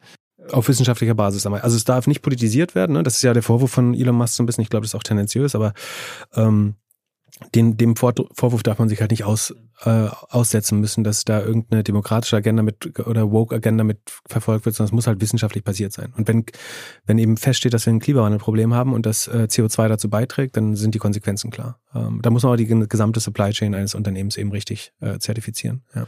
Was hast du noch so, wo du sagst, das, das wäre geil, wenn das käme, das wäre richtig hilfreich? Ich glaube, ganz langfristig wäre es natürlich spannend, wenn wir irgendwie aus so diesem Zwang zu Wachstum rauskommen. Ne? Also alles, was wir machen, sagen, warum wir zu viel Ressourcen ver verbrauchen und so, liegt ja daran, dass sozusagen Unternehmen ähm, und Volkswirtschaften dazu verdammt sind zu wachsen. So, damit es Zinsen gibt, müssen wir wachsen. Gibt es eine gute, eine gute Doku zu, die heißt, die ist auch so ein bisschen übernaiv dargestellt, aber um das zu verstehen, das Problem ist ganz spannend, die heißt Ökonomia. Ähm, da geht es darum, gibt es eigentlich eine Möglichkeit, dass wir nicht immer mehr Ressourcen verbrauchen und wachsen ähm, und trotzdem sozusagen als Übrigens, jetzt komme ich, du hast mir gerade gesagt, ich würde nicht ausreichend contrarian denken. Jetzt Ja. komme ich sofort hier, wo du, du lädst mich quasi ein, das war nicht abgesprochen, mit der, mit der, mit der, mit der Peter Thiel-These. Ähm, der sagt dazu, ähm, wenn Gesellschaften oder Wirtschaften äh, nicht mehr wachsen, das ist ein äh, Riesenproblem für den sozialen Frieden. Weil es Verteilungskämpfe gibt. Weil es oder? Verteilungskämpfe gibt, weil natürlich Leute, die jetzt wenig haben, können dann nur mehr bekommen, indem sie es woanders wegnehmen. Und bei Wachstum kann man ja dann sozusagen über mehr Wachstum auch dann selber mitwachsen. Und das ist, finde ich, ich, ich bin kein Ökonom oder kein Volkswirt, aber ich habe auch gedacht, okay, ähm, ist mal ein Argument für Wachstum, äh, Das- was ich so noch nicht gehört habe. Da- Das stimmt, wenn man so denkt wie Peter Thiel. Sozusagen, wenn du deinen deinen Erfolg in sagen Nachkommastellen äh, oder sagen Form, genau genommen in seinem Fall Vorkommastellen irgendwie, da, wa- wann da die drei Nullen abgetrennt werden, immer siehst, dann ist das so. Oder sagen, wenn man das eben nicht nur an, an Geld misst, ähm, dann kannst du ja als Persönlichkeit auch äh, wachsen. Also gra- gerade zu Corona haben ja viele Leute gemerkt, dass auch andere Sachen total wichtig sind. Ähm, und wenn sich ein Teil der Gesellschaft sozusagen damit abfindet, dass man nicht mehr dieses Rattenrennen macht, wer am Ende mehr auf dem Konto hat, dass, sondern dass man äh, irgendwie Dinge auch total gut teilen kann, bestimmte Sachen, dass man sich zum Beispiel Fortbewegungsmittel teilen kann, ist ja eigentlich ein Riesendurchbruch für manche Leute zu sein. Ähm, Aber da würdest du ja quasi den Kapitalismus abschaffen. Also wenn du jetzt sagst, dass, dass Peter Thiel denke, äh, was du gerade beschreibst, ist ja sagen, das Grundprinzip des Kapitalismus. Also dass die Leute Antrieb haben, weil sie ihr Leben verbessern wollen und weil sie reicher werden wollen, erstmal. das ist wackelt, äh, rüttelt sie an den Grundfesten des Kapitalismus. Das stimmt schon. Was natürlich dann die, die, wiederum, das ist schon, du musst schon auch sagen, äh, dann ist Bahnfahren auch äh, antikapitalistisch so. Äh, da teilst du die halt ganz, ganz weil das ich, ich das ich muss mir, ich muss mir einen Waggon mit jemandem teilen, das ist Kommunismus. Es gibt bestimmt Leute, die das sagen würden. Ja, aber es ist ja Und der. Staat zahlt es auch noch. Ich, aber das finde ich, wenn man das ist, das ist ja einfach eine Arbeit mit Incentives. Ich finde, innerhalb des kapitalistischen Systems kann man ja trotzdem mit, also Checks and Balances sowieso, aber auch mit Incentives arbeiten und sagen, hier die Bahn ist umsonst, nimm die doch, lass dein Auto stehen. Ähm, deswegen finde ich das an der Stelle jetzt, äh, greift nicht das System an. Aber was du gerade beschreibst oder an, angehoben hast zu beschreiben, da war ich gerade, ups, ähm, das ist ja schon dann wirklich eine ganz große Forderung. Aber ich meine, eine andere Möglichkeit wäre, dass man halt zumindest äh, es hinbekommt, eben durch eher durch den Dienstleistungssektor oder ich weiß nicht, Finanzsektor wäre wahrscheinlich nicht gut, wenn man den noch weiter aufbläht, aber sagen, dass man zumindest nicht mehr aus Industrie und Ressourcen sozusagen wächst, sondern ich meine, du kannst natürlich sagen, äh, die irgendwie meine Coachingstunden werden immer teurer und dadurch haben wir auch pro forma Wirtschaftswachstum. Ähm, Ja, oder, Aber- oder Investitionen in, Klimatech oder sowas ist ja auch Wachstum. Also ich meine, das ist, gibt ja, schon gute Felder, wo, wo man jetzt, also Ich meine, du, wahrscheinlich wird es dadurch ein bisschen, wenn du wirklich nur eine endliche Quelle von Energie hättest, also sagen, dass du fast kostenlos sozusagen Sonnenenergie oder äh, Fusionsenergie generieren kannst, dann könnte es vielleicht funktionieren, weil ein Großteil sozusagen unseres Wachstums hängt halt an, an Energie im Moment. Ne? Also unsere, unsere Nahrungsmittel werden letztlich mit Energie produziert. Ähm, alles, was wir sonst herstellen, wird mit Energie produziert. Unser Transport ist energiebasiert. Ähm, vielleicht würde es dann, kann man dann weiter wachsen, wenn man wirklich unendlich Energie hat. So, dann kann man überlegen, dann ist Bitcoin-Mining halt auf einmal for free. Dann äh, ist viel, viele Produktionsprozesse. Äh, du also kannst for free nicht, aber ohne, Müll externe, wieder- ohne kannst- negative externe Effekte. mit unendlich Energie könntest du Ja. Müll wieder trennen und Recycling äh, machen, egal was es kostet sozusagen. Ähm, dann könnte das vielleicht funktionieren. Aber ich habe schon das Gefühl, dass sozusagen die, die, diese Gier, also warum haben wir denn 40 Jahre länger, also obwohl wir es wussten, haben wir 40 Jahre länger den Planeten aus. Also es haben Menschen, die davon sehr stark profitiert haben, sein, man könnte jetzt Deswegen sagen, alle, West, alle Westeuropäer deswegen- oder deswegen- nur die Reichsten, aber selber Punkt. Aber deswegen habe ich ja, also hat mich das so angesprochen zu sagen. Aber das ist, der, das ist der Incentive, warum wir nicht kapieren, also warum wir weiter wieder besseres Wissen äh, sozusagen andere Völker, unsere Kinder und den Planeten ausgeraubt haben. Das ist wegen Kapitalismus, wegen dem Drang äh, zum Wachstum. Aber gleichzeitig, also ich meine, ohne, also es gibt halt kein besseres System. Also um diese Welt irgendwie mit den ganzen Noch, aber das System ist halt auch, ich will, also ich will ganz sicher nicht an, also wenn irgendwas, will ich sagen, eine bessere Demokratie machen, falls das geht, aber da bin ich mir nicht und so sicher. Kapi- also auch ein Äh, Kapitalismus oder nicht? Ähm, ich bin prinzipiell, ich bin, du kannst dir vorstellen, ich bin prinzipiell sagen, ein Turbokap- Turbokapitalist, aber ich denke bei ganz vielen Modellen zum Beispiel, wie würde bei einer Bank zum Beispiel oder bei einer Suchmaschine, wie würde ein genossenschaftliches Modell eigentlich funktionieren, wo zum Beispiel Content-Kreatoren, äh, die Nutzer selber ähm, und sozusagen der Tech-Konzern sich das, das Geld teilen. Also warum soll, wenn ich meine Daten einer Suchmaschine gebe, warum soll ich dafür nicht was zurückbekommen? Oder wenn ich meine, wenn ich Content, wenn ich meinen Blog schreibe oder einen Podcast mache, warum soll ich nicht Geld zurückbekommen? Warum kriegen irgendwie 80 Prozent, äh, warum gehen 80 Prozent Rohmarge oder bei Werbemodellen irgendwie 60 Prozent Rohmarge zu dem Tech-Konzern? So, kann man schon fragen, warum, Warum machst Aber du das, das nicht wäre als ja- das- genossenschaftlich? Das, das wäre ja schon das Prinzip von Kapitalismus, dass man den nicht ungezügelt einfach alles machen lässt, sondern dass man da jetzt, Robert Habeck hat es ja gesagt, wehrhafte Regulierung und solche Sachen, das ist ja schon Teil des Pakets. Also das ist, glaube ich, ist dir ja auch klar. Und ich meine, unser äh, gemeinsamer Freund Galloway sagt das ja auch mal, Kapitalismus, es geht nicht anders, was muss man nur sauber gestalten. Genau. Also wenn du die perfekten sagen, Schranken dafür konstruiert bekommst, funktioniert das. Aber das Beispiel der Erbschaftssteuer ist das, sagen, das Ja. beste Beispiel. Das, das ist ja nicht Volkeswille, sagen, dass 99 Prozent der Be Bevölkerung dadurch schlechter gestellt werden. Und äh, das es erzeugt ja auch nicht die Vision, dass ich in die 1% kommen kann und dann, äh, dann irgendwann hilft mir die, äh, keine Erbschaftssteuer mehr, weil ich superreich bin. Aber warum ist es denn Ähm, so? Weil, weil einfach, Weil die- sagen, die Leute, die davon profitieren, ähm, letztlich einen Großteil der Politik irgendwie indirekt, vorsichtig gesagt, lobbyieren können oder überzeugen können. Äh, teilweise sozusagen mit Thinktanks, mit Pseudowissenschaft äh, oder sozusagen Auftragsstudien. Ähm, sonst, also deswegen hast du ja Monopole, die nicht ausreichend reguliert sind zum Beispiel und die dazu, führen, dass wir wir könnten gerade niedrige Preise im E-Commerce wahrscheinlich haben. Sozusagen hätten wir eine, eine bessere Wettbewerbslandschaft. So, wir, wir könnten äh, dann bessere soziale Medien haben wahrscheinlich, wenn es da mehr Konkurrenz gäbe. Äh, wir könnten. weil das ist ja, da ist, glaube ich, das Problem auch einfach die Geschwindigkeit, ne? dass diese Sachen, diese Monopole teilweise so schnell entstehen, äh, gerade in, technologischen Zyklen, Zyklen vielleicht nicht, aber in politischen Zyklen ist es dann halt einfach Ja. mal, wumms, ist sowas da und man kommt dann mit dem alten ähm, äh, Handbuch der Regulierung da nicht mehr hinterher. Ähm, das, also deswegen, ja, aber das Lustige ist, da will dann keiner Innovation betreiben. Da sagen die, ja, das ist halt so. so da sagen nee, nee, die, da muss auch, also ich bin, das, Da muss man halt ist mal klar. daran forschen. Wie kann, man das, wie kann man das dann besser machen? Also wie kann man da irgendwie vorausschauen, da Regulierung betreiben? Also dass man sozusagen die Incentives äh, schon, schon anders setzt. Was würdest du denn also jemandem empfehlen, der jetzt, weiß ich nicht, zum, zum Festival kommt, OMR hört, Doppelgänger hört, also irgendwelche Leute in unserem Alter oder tendenziell auch jünger, ähm, was können die Einzelpersonen machen? Also jetzt, die haben jetzt ja gerade so ein bisschen so größere, wünschenswerte Zusammenhänge besprochen, aber was können denn Einzelpersonen machen? Also vor allem das Thema versuchen selber zu verstehen. Ich glaube, was nichts bringt, ist jetzt irgendwelche Leute zu evangelisieren und sag äh, irgendwie duschen nur noch eine Minute oder äh, trenn deinen Müll besser oder isst kein Fleisch mehr. Ich glaube, das funktioniert nicht, sondern ich glaube, es muss immer mit einer Einsicht anfangen und dazu muss man, glaube ich, einfach viel konsumieren und definitiv auch sich immer beide Meinungen anhören. Ich glaube, ein Also großes Meinung konsumieren. Genau. Ein großes Problem, was wir haben, ist, dass viele Leute halt in, in Bubbles leben und so. Das, und es macht vor allen Dingen die, die linke äh, Bubble auch, glaube ich, falsch, dass sie irgendwie Leute sofort canceln und nicht mal mehr die Meinung der anderen Seite äh, anhört. Ähm, ich ich versuche mich sozusagen so breit wie möglich zu informieren, einfach weil ich auch die Gegenargumente hören will. Ne? Also ich habe auch überhaupt keinen Bock, irgendwie unvorbereitet in so, so eine Debatte zu gehen oder so. Deswegen, allein deswegen muss ich schon auch äh, die Gegenseite verstehen.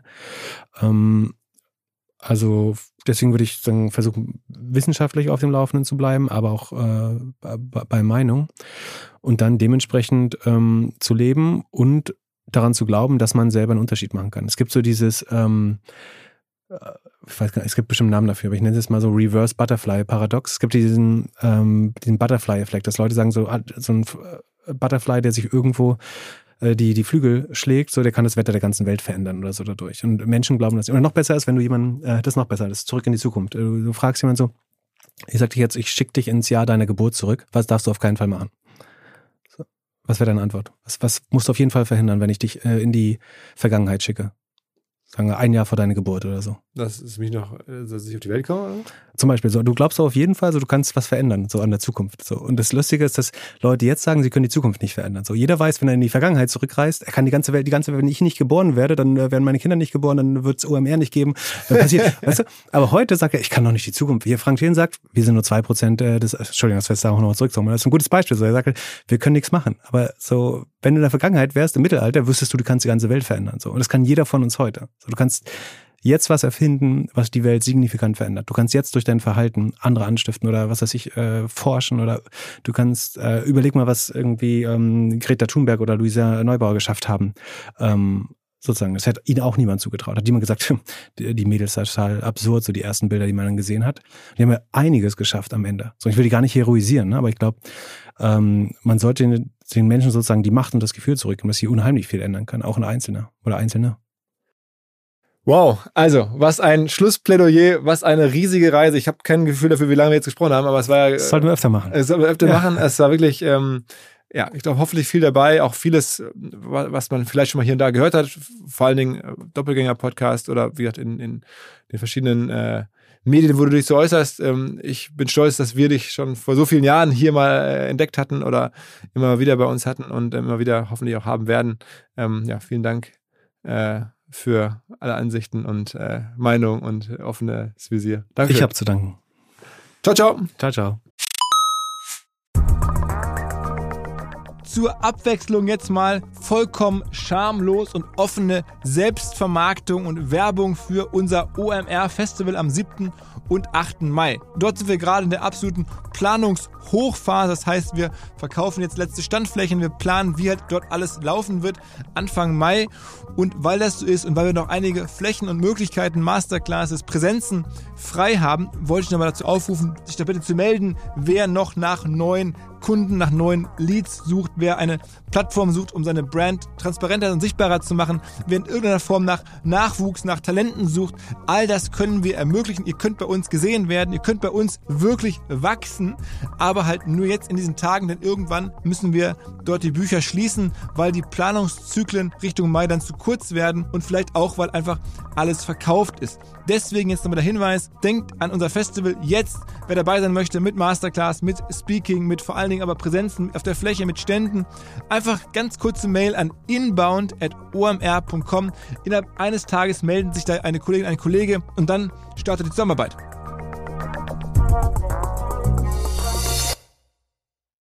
Zurück zum Podcast.